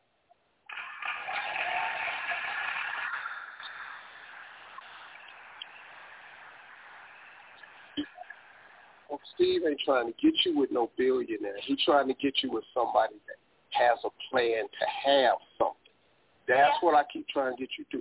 You, you can quit bringing these. Uncle Steve loves billionaires. I'm gonna tell y'all, he do. Every time I, anytime I see Uncle Steve out, he's like, nah, I got this guy. He's got a net worth of three hundred billion, and he, y'all can really create generations of generations you need of billionaires. with somebody with something. Quit trying to give a boy your lifestyle, and he ain't earned it. Oh my God! But you know what? Everybody don't start off as billionaires. I'm not a billionaire yet. Everybody don't start off a billionaire, but you got to have a boy that's got a plan to at least be one. I'm not saying you got to be a billionaire, because yeah. hell, I ain't a billionaire. And I've dated some real horrible billionaires, honey. They're not good all the time. Sometimes they're crazy, Steve. That's why I stopped taking good advice. You didn't, you didn't pick the one I told you. I'm saying the billionaire. Because you told Because you don't listen to who I tell you. The billionaires be having four five and six other wives. When you be, you the one over there and got them. I ain't never bought you nobody like that. You gonna sit your crazy ass up here and say that. See, he knows I'm right. He knows I'm you right. You just a lie. She got to sit up here. The billionaires don't believe what you hear. You're not to sit up here and act like I done turned you on to some bad dude. You do not listen to me. I do. No, you, you told don't. me about these. I said, No, I told you. You, I didn't tell you go get him. What the hell you go get him He was a millionaire. He had a plan. He was just lying about it all. But you, I didn't tell. But I didn't tell you to get him. This is what these a lot of y'all smart ass millennials love to do when y'all don't want to listen. Not millennials, uh, Z's especially. Okay, because we've been there. We've been Steve, like Steve was telling us, she's trying to. And, see, I don't want to. He wasn't just talking about a billionaire. He's talking about a man with a plan, a man who's probably kind, who got some heart, who could treat you right, and all this stuff and all these things. But Keke was like bent on her own shit. Okay, so let me tell you what Keke's own shit got her this week. Okay. Keke Palmer accuses ex Darius Jackson of domestic violence, files for restraining order and custody of son. This is according to People magazine. Okay. Keke Palmer is requesting sole custody of her eight-month-old son, Leodis, whom she shares with Darius Jackson after alleging the child's father has been physically abusive on multiple, on multiple occasions. On Thursday, the Nope actress 30 filed a request for a domestic violence restraining order in Los Angeles, according to documents reviewed by People. In the California Superior Court filing, Palmer alleges that on Sunday, Darius trespassed into my home without my knowledge or consent, threatened me, and then physically attacked me, lunging for my neck, striking me, throwing me over the couch, and stealing my phone when I told him I was going to call the police. She also included screenshots of what appears to be security footage of a man striking a woman over a sofa. Palmer alleges that Jackson 29 has abused her multiple times over a two-year period. Another incident was allegedly recorded on home security footage. February 13, 2022, when Darius body slammed me onto the stairs by my neck. In the declaration, Palmer alleges there were many instances of physical violence, including striking and grabbing me around the neck. Descriptions of Darius destroying my personal property, including diaries and prescription eyeglasses, throwing my belongings into the street, throwing my car keys to prevent me from driving away, hitting my me in front of our son, spewing profanities about me to our son, threatening to kill him. So now that's a, a baby, okay? Killing, threatening to kill himself with a gun if I left him. Listen, I always tell women if they threaten to kill themselves, they will keep, they will kill you. Okay, uh, and other physical, emotional abuse. People, I was unable to. Uh, people was unable to reach reps for Palmer's uh, uh, Jackson uh, J- uh, Jackson for comment. Now we've still seen footage. And a lot of people have been seeing screenshots of this, uh, but it says Palmer went on the stage during the incident on Sunday.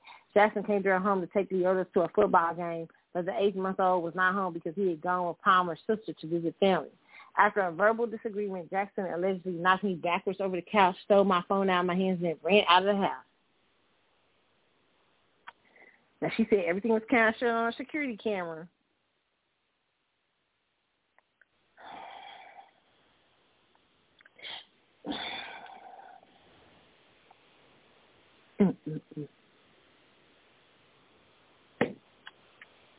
Keke Palmer, because she's hard-headed.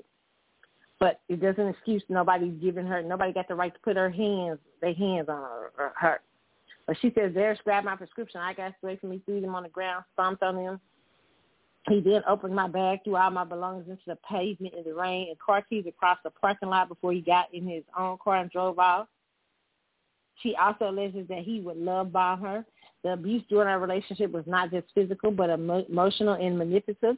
The filing of the restraining order reads, Darius would love bomb me and make me feel like I was the most important woman in the world. That's why she's out here right after Usher having dinner and lunch. And I told you about Virgos, dark, side of Virgos. We talked about that a couple of shows ago, okay?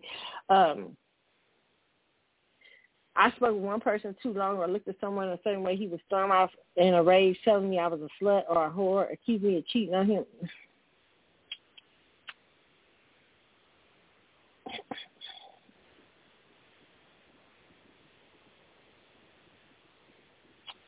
Wow.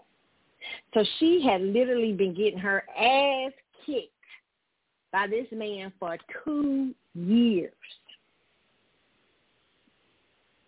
And she done had a child with this fool, okay? This it said the abuse had went on for two years. But Keke decides that she's going to get pregnant by this fool.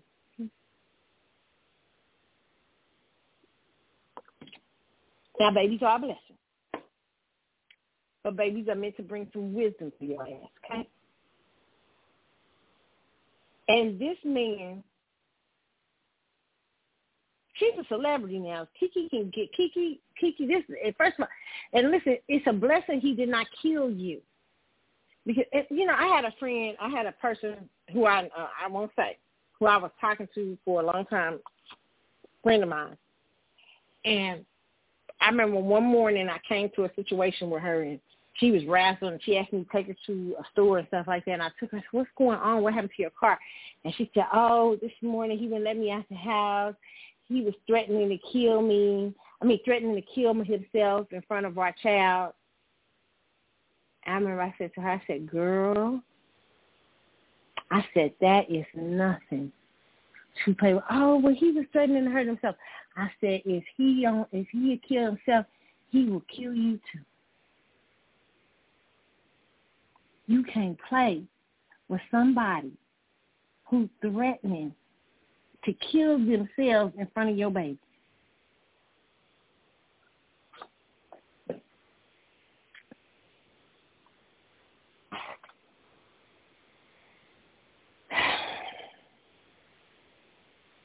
This is a sad situation. And I hate, I'm sad for Keke Palmer because Keke Palmer is one of the last, there's a lot of women that can't get out of shit. There's a lot of women stuck in marriages and stuck in relationships that are abusive because they ain't got no money, ain't got nowhere to go. And I understand abuses happens to wealthy people and stuff too. But listen, Keke, I've got to give her, take, tell her to take, I got to get to her first she got to take some responsibility for the bullshit because she was out here playing with the bullshit a little bit afterwards. Had him on talking about tell him about Virgo, tell him about this, that, tell him about this, that. You know, and telling people to to leave her, you know, stay out of her business. The reason why she wanted people to stay out of her business because she's getting her ass kicked.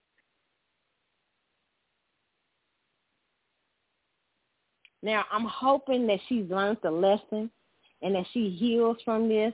This person, if he's if he is done what he what people are allegedly are saying, this was him on that video. He is a monster and he's crazy. And if I was her, I'd be definitely moving out the place I'm at because he's a nut case. You don't know you don't know what he's capable of. Okay. If he's uh, if he's allegedly done what they saying he's done, and Chad, you better get because he, he's a They already said they're asking to hand over his guns. But what scares me about her is that she was in this shit for two years, and she had a baby. She has an eight month old baby with him, and this mofo been hitting on her for two damn years. Now I, I know it's a lot of women. She's a out Sometimes when you abuse, you can't get out of a relationship. I guess I don't got that gene. I got my day, you know, day side family gene. I listen you is not going to be hitting.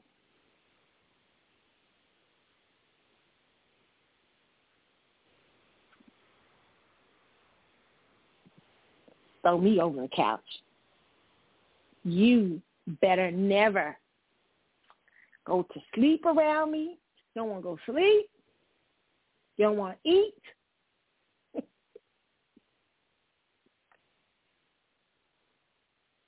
One thing to trigger my ass is being scared of somebody, being scared of somebody and somebody trying to abuse. I don't like abusers. I hate abusers. I got it. My trigger, my ass will be triggered. Okay, my ass will be gladly on the ID channel. Okay, first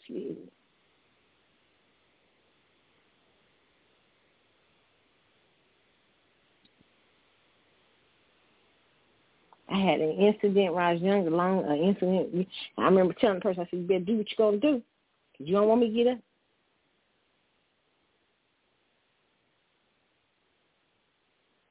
All I see is red. I'm an academic folk. I I knew. I said, now, never. I can't have that in my life. I understand that some women are am physically abusive relationships, and if you are in a physically abusive relationship, please get out because it doesn't just affect you; it affects your family, your friends, your loved ones, everything, and it is ultimately your responsibility to get out of some some crazy shit that you done got yourself into for the protection of your child and everything else. But listen, you women cannot afford to be around crazy. Keke Palmer got it going on. Why are you with a dude whooping your ass? See, that's why I say I'm crazy. I don't know. I think it crazy, Jenny, because, you know, if I was Keke Palmer, I'd be done hire somebody for his funky ass. When he came home, I'd be having the person hiding in my face. So when he get ready to act a fool, soon as he threw me over that couch, motherfucker would have came out and beat his monkey ass. I say that's why I sound so crazy for that kind of stuff. You can't be hitting me and throwing me over couches. I just, Lord, thank you, Lord, that I ain't never ran into nobody. I'd be more scared for them than myself. That's wild. That's wild. And this is why Steve Harvey was telling her what she was telling her. Okay? This is why Steve Harvey was saying what he was saying to her. And you little girls out here who you, you messing with these dudes who don't get, who ain't really got their self to. A man needs to be a man. A man needs to to build his own shit, get his shit together and stuff like that. You coming in there trying to be Miss Captain Save a Hoe never works.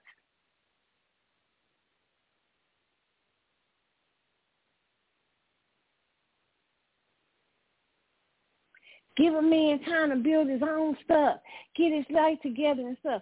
He, this dude, this dude, you could tell from when he got online and was saying, "You a mother though," and all that stuff. He was saying he already had issues with what she did, her life, her success.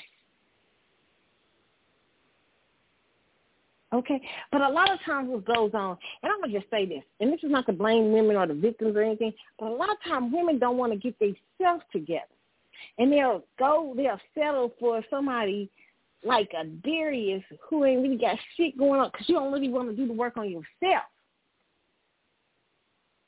to get the uh, get the get the quality of man that you need to get, so you can quit being attracted to a fool that's gonna throw you over a couch and beat your ass and choke you and shit and and and and, and, and step on your glasses and shit like that. You need that. You can, that's some crazy shit.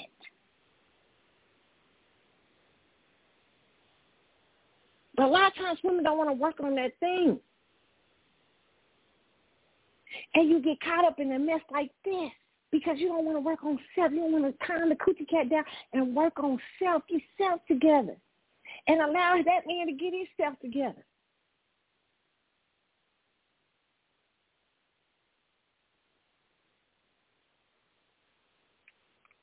Now she she out here in these streets. She gonna have to fight for custody. She gonna probably be looking over her shoulder because he seems like he crazy as hell. It's sad.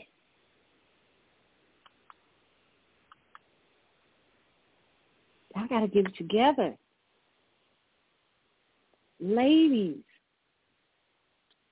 Work on yourself.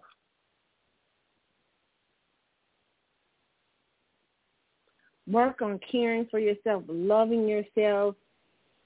If you have a certain type of man you want or something like that, and you got to get your bring yourself up so you can get what you want, what you need for your life.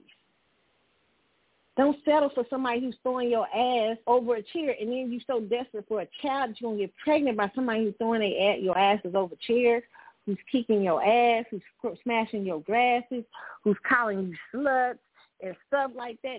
Child, please.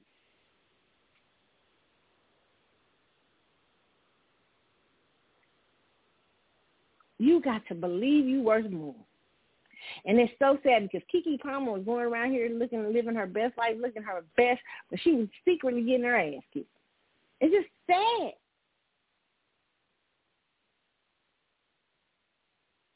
There was not really she was looking empowered, but there wasn't really wasn't any empowerment, and that shows you people go through stuff every day. Be going through things you think they you think certain things be going on in people's lives, but people be sometimes at some lowest points. We wouldn't have never thought. I would. Well, no, I would have thought. I did think after he how he put that thing out there, I was a little suspicious that he could be a little crazy. Okay? But it's a sound. I'm smacking in y'all ear. Ignore me. It's late. Um, this is sad. And you do not want to ignore the signs of a crazy person. And you, the last thing you young girls want to do out here is have babies. When you realize somebody is not right in their head, don't get pregnant by them. Because you put the you bring the baby into the danger. Okay. Now, baby are like I say, baby a blessing. If you already got your child there, then let your child be a motivation to get you out of situations like that so that your child won't be a witness to abuse. And that you won't mess your kid up before they, you know, before they even getting grown.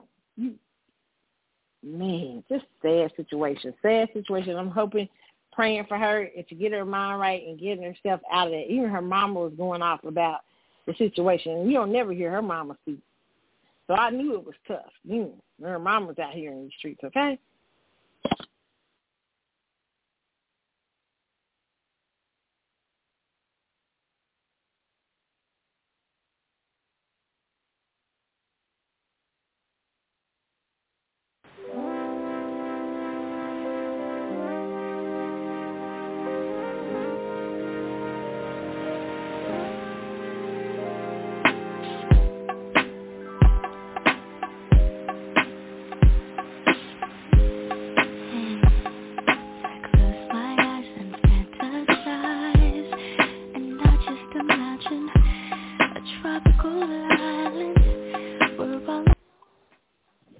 Y'all. We had a little technical difficulty. Sorry about that, but I was talking about the Keke Palmer situation everything, and just be careful uh, with uh, uh, with having abusers around. Try to listen, uh, get the right get right people in your life. Okay, but we were talking about Nia Long having an interview this week with Jeezy. Okay, and uh, this is from the root.com. It says, you got to know when it's time to be done. Jeezy, Nia Long compare notes on their public breakups.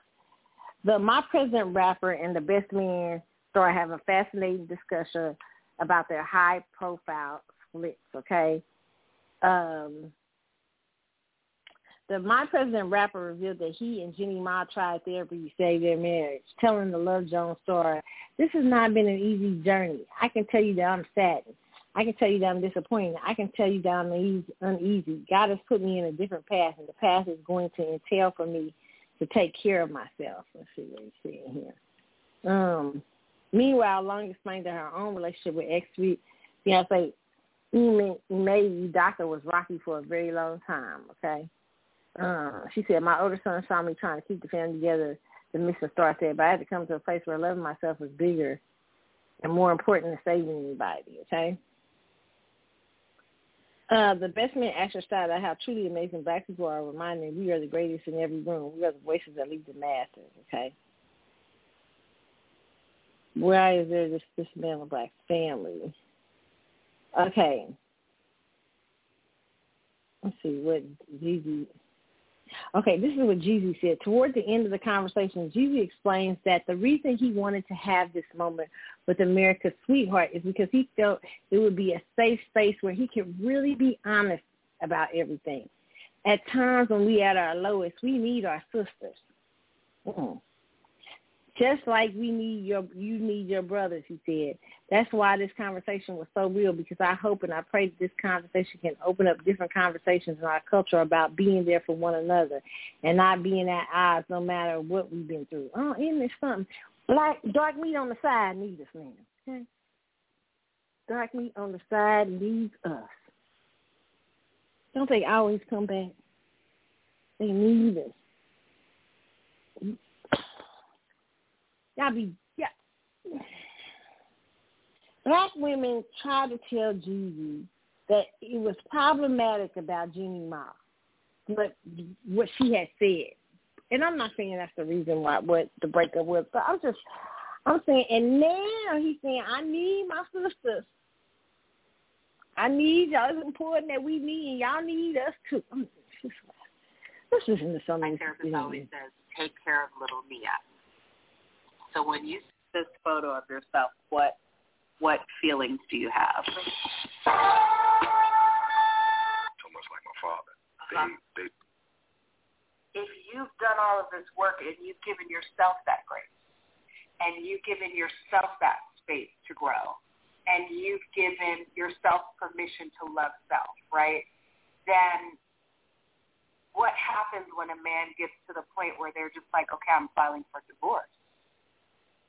integrity intact. I, I could never say anything that would Just- not honor somebody. Absolutely. But I can tell you that this has not been a easy journey.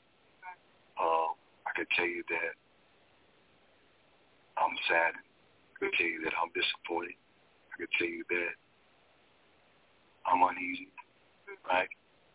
But again, like God has put me in a different path, and that path is going to entail for me to take care of myself and to love myself and to be the best situation that I can thrive as someone who's been through all the things that I've been through. It's kind of something you can't explain. Yeah, you can't. The real thing is like, you know, I don't like to fail anything. Me either. You know, and I don't want to lose. I don't want to fail. I don't want to fail, I don't want- especially when I know what Important. Right. And, you know, as I sit across from you, like I can only be responsible for myself. You know, and I can only do um, what I can do. Right? I can't expect someone else to know safe spaces for us and give us a safe space. Really. Right. I was not. I was. I the way that black people stood up for me, and the way that black women were like, "Oh no, you don't do that to her." I was shocked because I didn't realize that what I had done or what I've done in my career had so much impact. You didn't really? No, not at all. And I'm not even being like funny. You, you America's sweetheart. Like, it's crazy. Well, shit. Hell, you don't know that? I don't. I do not. I don't regard myself in that way because it's always really about the work for me. Well, I'm gonna say this. I feel Yeah. like Sitting some, somewhat love there, and you understand that to talk to you because you know my sister. This is a safe space for me to say what I need to say because at times when we're at our lowest, our sisters, just like you guys need your brothers. And that's why this conversation was so real because I hope and I pray that this conversation can open up different conversations in our culture about being there for each other. No, it can open up that we tried to tell you this chick that said she like her dark meat on the side and all this stuff, and you was all right with it. I'm, oh, I'm okay with it. I'm okay with whatever. I'm okay. I'm okay. Now you need your sister. Okay? Now I need my sister. You my sister. I'm sitting across from you. Black women, we always get roped in, don't we? And Nia Long. Nia, Nia, Nia, Nia, Nia, Nia, Nia, Nia. Why I do feel empathy and sympathy for Nia. Nia did decide, they said allegedly, that this dude wanted to get married. She did not. Okay? And she stayed in this relationship. I, listen, this man was he was not married to Nia Long, okay? He had a, a, a, a, a they had a committed long term relationship, but he had she had no paperwork, okay?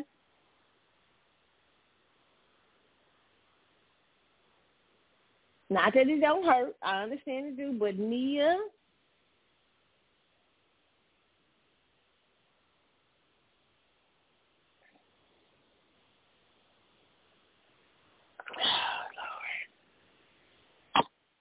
And then you know, so she said it'd been a long time for her and that that guy. You know, sometimes you be saying and stuff because you know it'll be a long time. You know it'll be, you know it'll be essentially. Sometimes you know it'll be over, but you be trying to hang on, staying there and stuff. Nia knew. Okay, okay. So you know, listen, you know, it just may have stayed a little too long. As far as Jeezy's concerned, me and his sisters, I just want y'all to just understand. He, is this is this what happens? Is this what happens to us?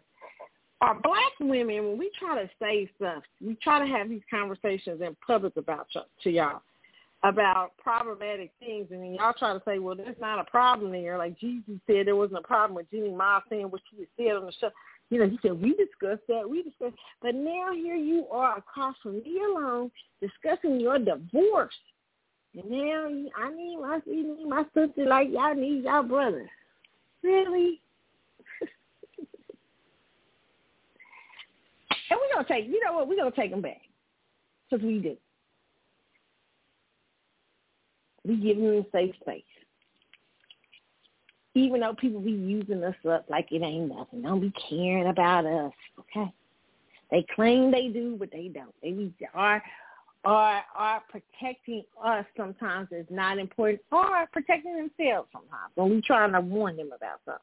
Is what it is. I did not listen to this full interview with Keith. I mean with uh Nia and him, but I think I'm gonna try when I get a chance, okay? And uh listen to see what it's all about. Okay. All right. Um, what else I want to talk about? Yvonne. That's with the girl who's Yvonne Orji. Orji. Orji. They used to be on Insecure. But she's talking about her virginity because she's managed to keep her virginity. She is 39 years old, okay? And she's saying, um, let me see if I can put it up. Um, she has a she says confirming she is still waiting for marriage. Thirty nine year old actress and comedian Yvonne Orji sent social media into a frenzy. Okay, I uh she says Yvonne Orji is thirty nine year old version despite anyone else's opinion. She's proud of it. This week, a clip of the Insecure star appearance on Chelsea Handler's podcast Dear Chelsea resurface on social media. During the September 7th episode, the podcast asked Orji, a devout Christian, if she's still a virgin. I am Orji responding, baby, let me tell you, people are like, ah, Yvonne, no, pray for him, whoever he is. Y'all need to start praying for him because there's a lot of pent-up energy in here with me, okay? Both shocking and excited handler and uh, label Orji as the most original guest the show had ever had on. For Orji, who turns 40 in December, discussing her sexual abstinence is nothing new. Over the course of her career, the comedian actually has been very candid about waiting till marriage to have sex, okay? Um, let me say this about Yvonne Orji. I am not for women, this is just my personal opinion, discussing this, like at this, for her. I, uh, uh, I like that she chose this idea for a number of reasons, but I also think it should be kept private, private for a number of reasons too. Um, I think what I've seen growing up in the church and stuff, that young women start to believe that virginity is the thing that makes you special, right? and you lose the idea behind it. It's the it is the commitment to self love and self discipline, a commitment to God, making a commitment to God, and it start when you when you talk about it publicly. Sometimes I know she she probably means well, but sometimes it takes on a whole nother being. It starts to become a whole nother beast and personality. Uh, and I put over here the concept of virginity can be lost a number of ways on my page. I put when it does when it does it turns out to be when it turns out to be on something less than perfect, it can make the person lose sight of of of of her worthiness. I know a number of women who lost their virginity to abusers, jokers, etc., and stayed in these relationships because they could not accept the fact they got tricked. Okay, I know a lot of Christian girls, okay, who got into bad marriages, relationships, and everything because they looked at virginity as, oh, I remember having a discussion with one of my friends who had lost her virginity she had waited. She was in her 30s. Okay, lost her virginity to a guy who was nothing. Right? She had about. He was horrible, and she stayed in this thing. This thing with this guy. I mean, he was an abuser, everything. I remember one day having a discussion with her, and I said, "Well," and me and her was talking, and I said, "You know what I think And she said, yeah. She said, yeah. She said she was discussing with me about his abuse and stuff. I said, um, I said maybe you just need to accept the fact that you got tricked. You gave up your virginity to a joker, and that's that. Quit trying to prove to yourself and to him that he's worthy of what you gave him. He was not. You can see it set her free. Because she not that virginity is virginity is is valuable, but she attached her value onto it too. So much so that when she lost it and she realized the guy wasn't that great, she kept trying to prove, hey, I, I didn't waste this on nobody. I didn't waste it on. Sometimes you gotta say, I wasted on the joker. Right? And so, but it was the pressure of out there, everybody knowing that she's been waiting and this and that. I felt there were so many pressures added on to all of that that it made it hard for her to let go of a bad relationship so much of her identity was trapped in these, this this story of her waiting for her virginity, right? So I just say this about Yvonne Orji. Orji. I, I like that the idea that she's what she's doing, but I also think it's something too that should be kept private for a number of reasons. Also, because how uh what if you get out here and you get married to somebody and he's not that great? You know, how do you how do you uh deal with the concept of that you've told the story of you used the story of virginity and all your talks and everything.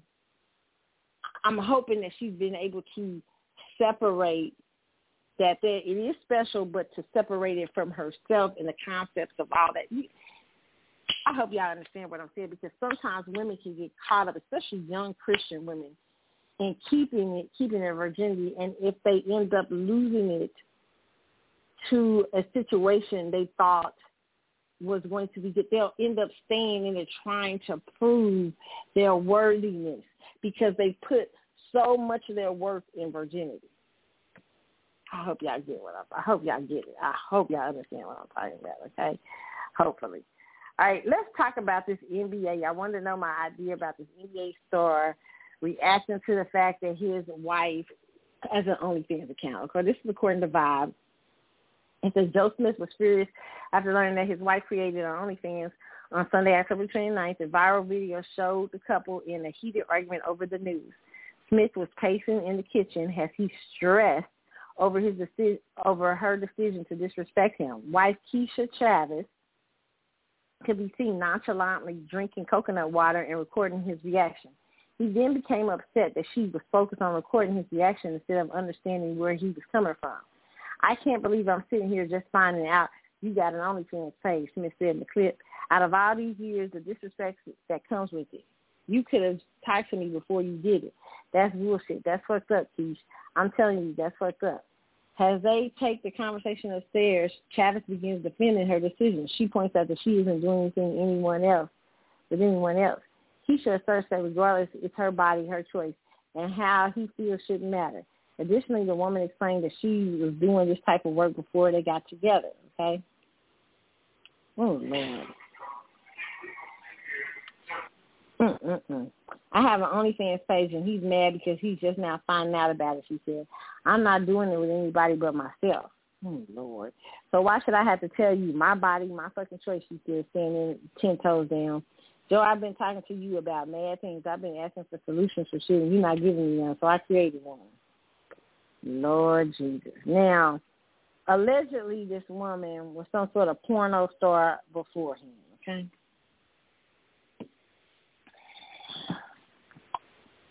Joe, why are you surprised?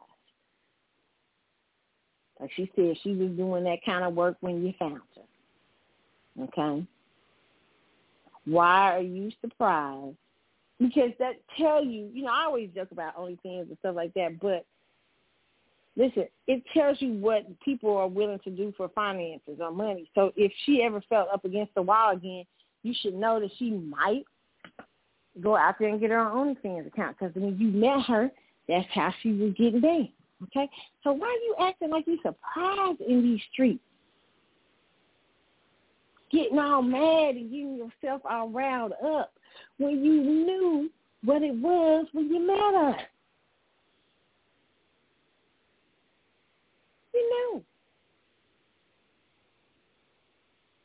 You know this girl was doing her stuff ahead of time. I don't understand people. Crazy. You know what it was. That's like I always say to women tonight. If you marry a boy, a man out here who is constantly playing on you, and you go ahead and marry him, and then he end up playing on you, can't be surprised. You can't be too what? You knew what it was. This isn't worth me talking about. I mean, I, plus I think it's a, my personal opinion it looked like a publicity stunt, especially when she was running around here taping them and stuff. I don't know if I actually believe in. Okay, I just believe it might have been some. I, I you know, maybe it because I mean he already knew that she did this type of thing. Okay. Okay. So rumors out in these streets is that NBA legend Dwyane Wade and actress Gabrielle Union are heading for divorce. Now that's the on the low.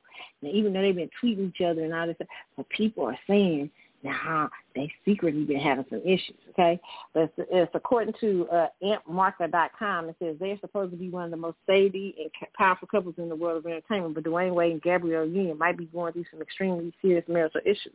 According to gossip site Dux Moy, the former Miami Heat superstar and his wife are going through some major issues that could end up in divorce. The gossip site also already reported the couple decided to split recently, but they have the reports haven't yet been co- confirmed. What was confirmed is that the actress hasn't shared any photos of Wade or her children in over a month, an unusual occurrence for her. She is also posting images of herself and her daughter Kyla. Um, okay. There are many recent posts on both their social media outlets that confirm they haven't worn their rings for some time now. This may be a something gun that proves the two are at least going through some, some some sort of marital issues. But what on earth could be the reason they may be heading for divorce? Both seem to be so happy, okay? Over the past uh, nine years, Wade have been married. Let's see. Currently, there's been no confirmation of anything related to this report. If the rumors are true, we'll definitely get some more information. Okay, they're still out here trying to say Gabrielle Union and Dwyane Wade are secretly not together. That's what a lot of people are believing. Uh, there's rumors. There have been rumors that allegedly that there's another side chick. Some people even say side baby. Child.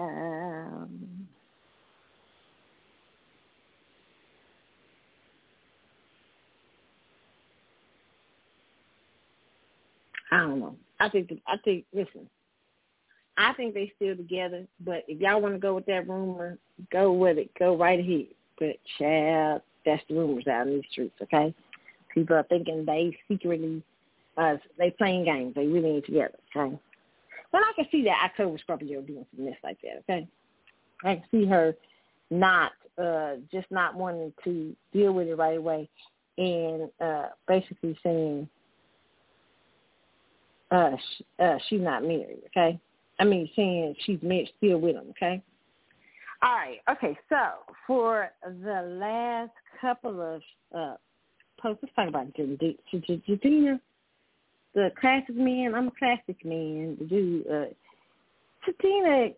got on uh, social media and talked about masculinity, toxic masculinity. Jidenna reveals he's ashamed of how he's treated women in the past. Let's listen to his feelings of guilt.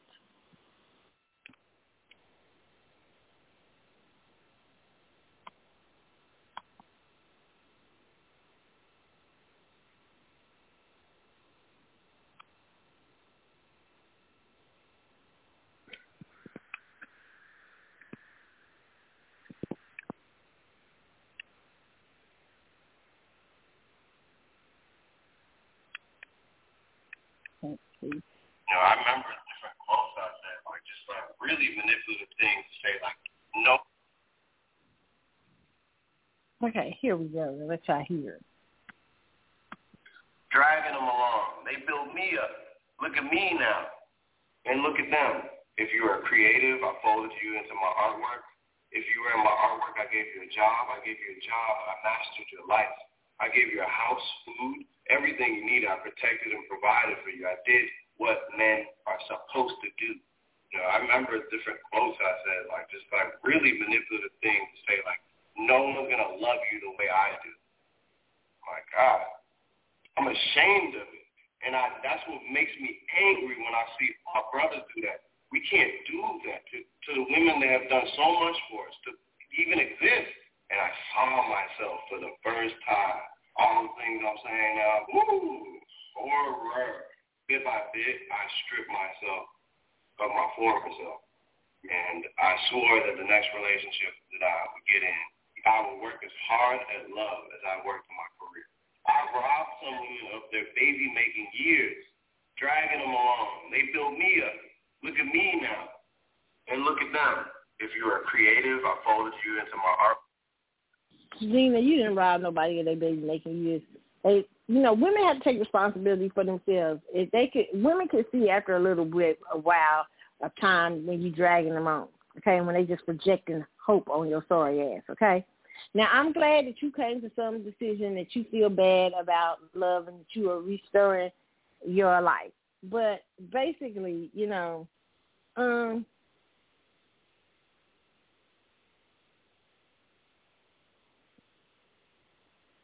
I don't know. uh, I'm glad he's coming to terms with his toxic ways, okay? And there's a lot of men out here like this that are toxic. But women, you make that choice. You make these choices with these dudes, okay? You a lot of women knew Jidenna that Jidenna uh that you was dragging their ass along, okay? They knew it. They knew it. They knew it, but they was hoping beyond hope. I just hope, Chad. I hope he come through. I hope he gonna say something to me. I hope he gonna tell me what he really feel. Okay. But you knew. And people have their own motive, sense of motives and situations why they stay in shit so long. Okay. But then they come out sometimes liking to be the victim. Oh, he was he knew he knew he wasn't gonna marry me. You knew he wasn't gonna marry you. You knew he wasn't shit. But you was in denial. You kept telling yourself, oh, no, no, we gonna. You ain't gotta wait for nobody. Good for him that he's getting himself together, but he did not rob nobody of nothing. I found that interesting. And somebody he robbed somebody a baby making. It's ridiculous. Let's talk about these Grammy Awards. Grammy nominations are out. Victoria Monet, I'm so excited for her. She got nominated for a lot of awards. I think seven of them. Her little baby daughter got nominated, the youngest Grammy Award nominee in history. I do not like children being nominated for Grammy Awards for saying two words on an album.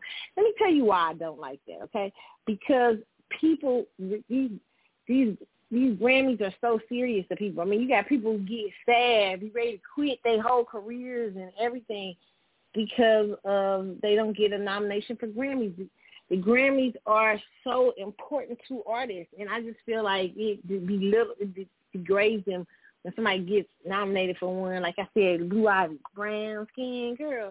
I say the same thing. You know, Victoria Monet. I, and I love me some Victoria Monet. I just think kids shouldn't be nominated unless they've done something really extraordinary on the album. Like, you know, they show kid is really saying some verses or something, you know? but uh yeah, but she's got nominated for seven. I think SZA for a lot of them too. So it'd be interesting to see uh this situation and how it uh and how it goes. It's Sunday. What is it? February the fourth for the Grammy Awards, the Grammy uh, Awards. I think it's on fit. I quit watching the Grammys years ago. They're not that important to me, but for y'all, I might watch them and talk about them. Okay, but really, you know, um, I actually don't pay too much attention to award shows much anymore, and I don't think artists really need them. I mean, I'm glad they have it something to celebrate the artists, but it's unfortunate that those outlets that used to celebrate artists and stuff, not that they haven't always had dark things in them, but now they've gotten even darker, more politics and things like that. So, you know, it just gets crazy, okay, just to uh win the, I mean to win those awards and stuff like that. So it's just I don't know. But I wish them all the best of luck, okay? Glad for them, okay? Happy still to see people uh excited about being, you know, getting nominated, okay? Uh, let's see what else we got to talk about. I got time. I get everything right. I said I was gonna get off early. Okay. We talk about Jennifer Hudson and um what's his name? Uh Common coming out in public and people are saying that Jennifer Hudson and I kinda confirming it. Notice Common never confirms somebody. That's kinda strange. That Pisces is a little different, ain't Now uh, Jennifer now notice that he I've never seen him confirm nobody. He only confirms after y'all confirm. Very interesting. I don't know. But him and Je- Jennifer Hudson was out in public holding hands and stuff, I guess, showing that they are now a couple. Okay, so really interesting there, very interesting. Um, trying to think of what else did I need to talk to y'all about. Is there anything else? Okay, uh, New Edition has their residency in Vegas. Child, I gotta look and see how much the tickets are. I heard they was high. I don't know. Okay, I plan on going, but this is too expensive, so I ain't paying no crazy prices. Okay, I just ain't not happening like that. okay, and I love you, the New Edition. Okay, uh, child, I don't know about that. All right, but I'm excited to hear that they're gonna be in Vegas for a few weeks. Uh, uh, for at the Wynn. Okay, and um I can't think of it. I think that's gonna be my last story. They're gonna be my last. I got more stories to tell y'all, but I said I was gonna get off a little early tonight and perhaps get with y'all a, a little bit later to give y'all some of the rest of these stories that's going on out here in these streets. But I did just uh want to come on and let y'all know how everything was going with the, how everything went with the surgery, how everything's been going for me these last few weeks. Listen, continue to pray for me, guys. I will try to put out another show sometime, maybe next week before Thanksgiving. Who knows? Maybe before then. I maybe I try before then. Okay, but you guys have a wonderful night. Remember, I'm not going to be coming back on. You know where I says uh, this is the archive show. Okay, hi to my archive listeners. Remember, you can hit me up on the Carlotta Chatwood Facebook page. You can hit me up on Twitter at Carly's underscore Galaxy. You can also leave a message there. You can also leave a message on the Facebook page. You can also hit me up at Carlotta72 on TikTok. You can hit me up at um, uh, on Twitter at C Chatwood Show and Carlotta72. Okay, you guys. I just wanted to get with y'all tonight. I wanted to share some of my thoughts on some of these crazy stories out in these streets and everything. And I hope you guys are uh, getting ready to have a wonderful, exciting holiday because I love the holidays. Oh my God, I'm probably the only person around in my my family and group that love the holidays. I'm just a weird person to them, but it's my favorite time of year. So I'm hoping you guys are, enjoy your holidays and uh, uh, have a lot of uh, have a lot of fun these upcoming weeks in into the holidays and love all your family, friends, and all of that. Okay, so we're gonna go out of here and leave. I'm gonna leave out with one of my favorite songs by Avery Sunshine, "Sweet Afternoon." It's the CC show. I'm Carlotta, and I'll see y'all with another show sometime soon. Okay, I'm out. See y'all. Keep me in your prayers. Bye.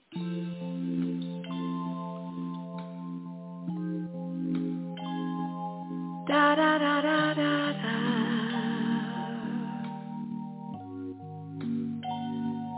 One.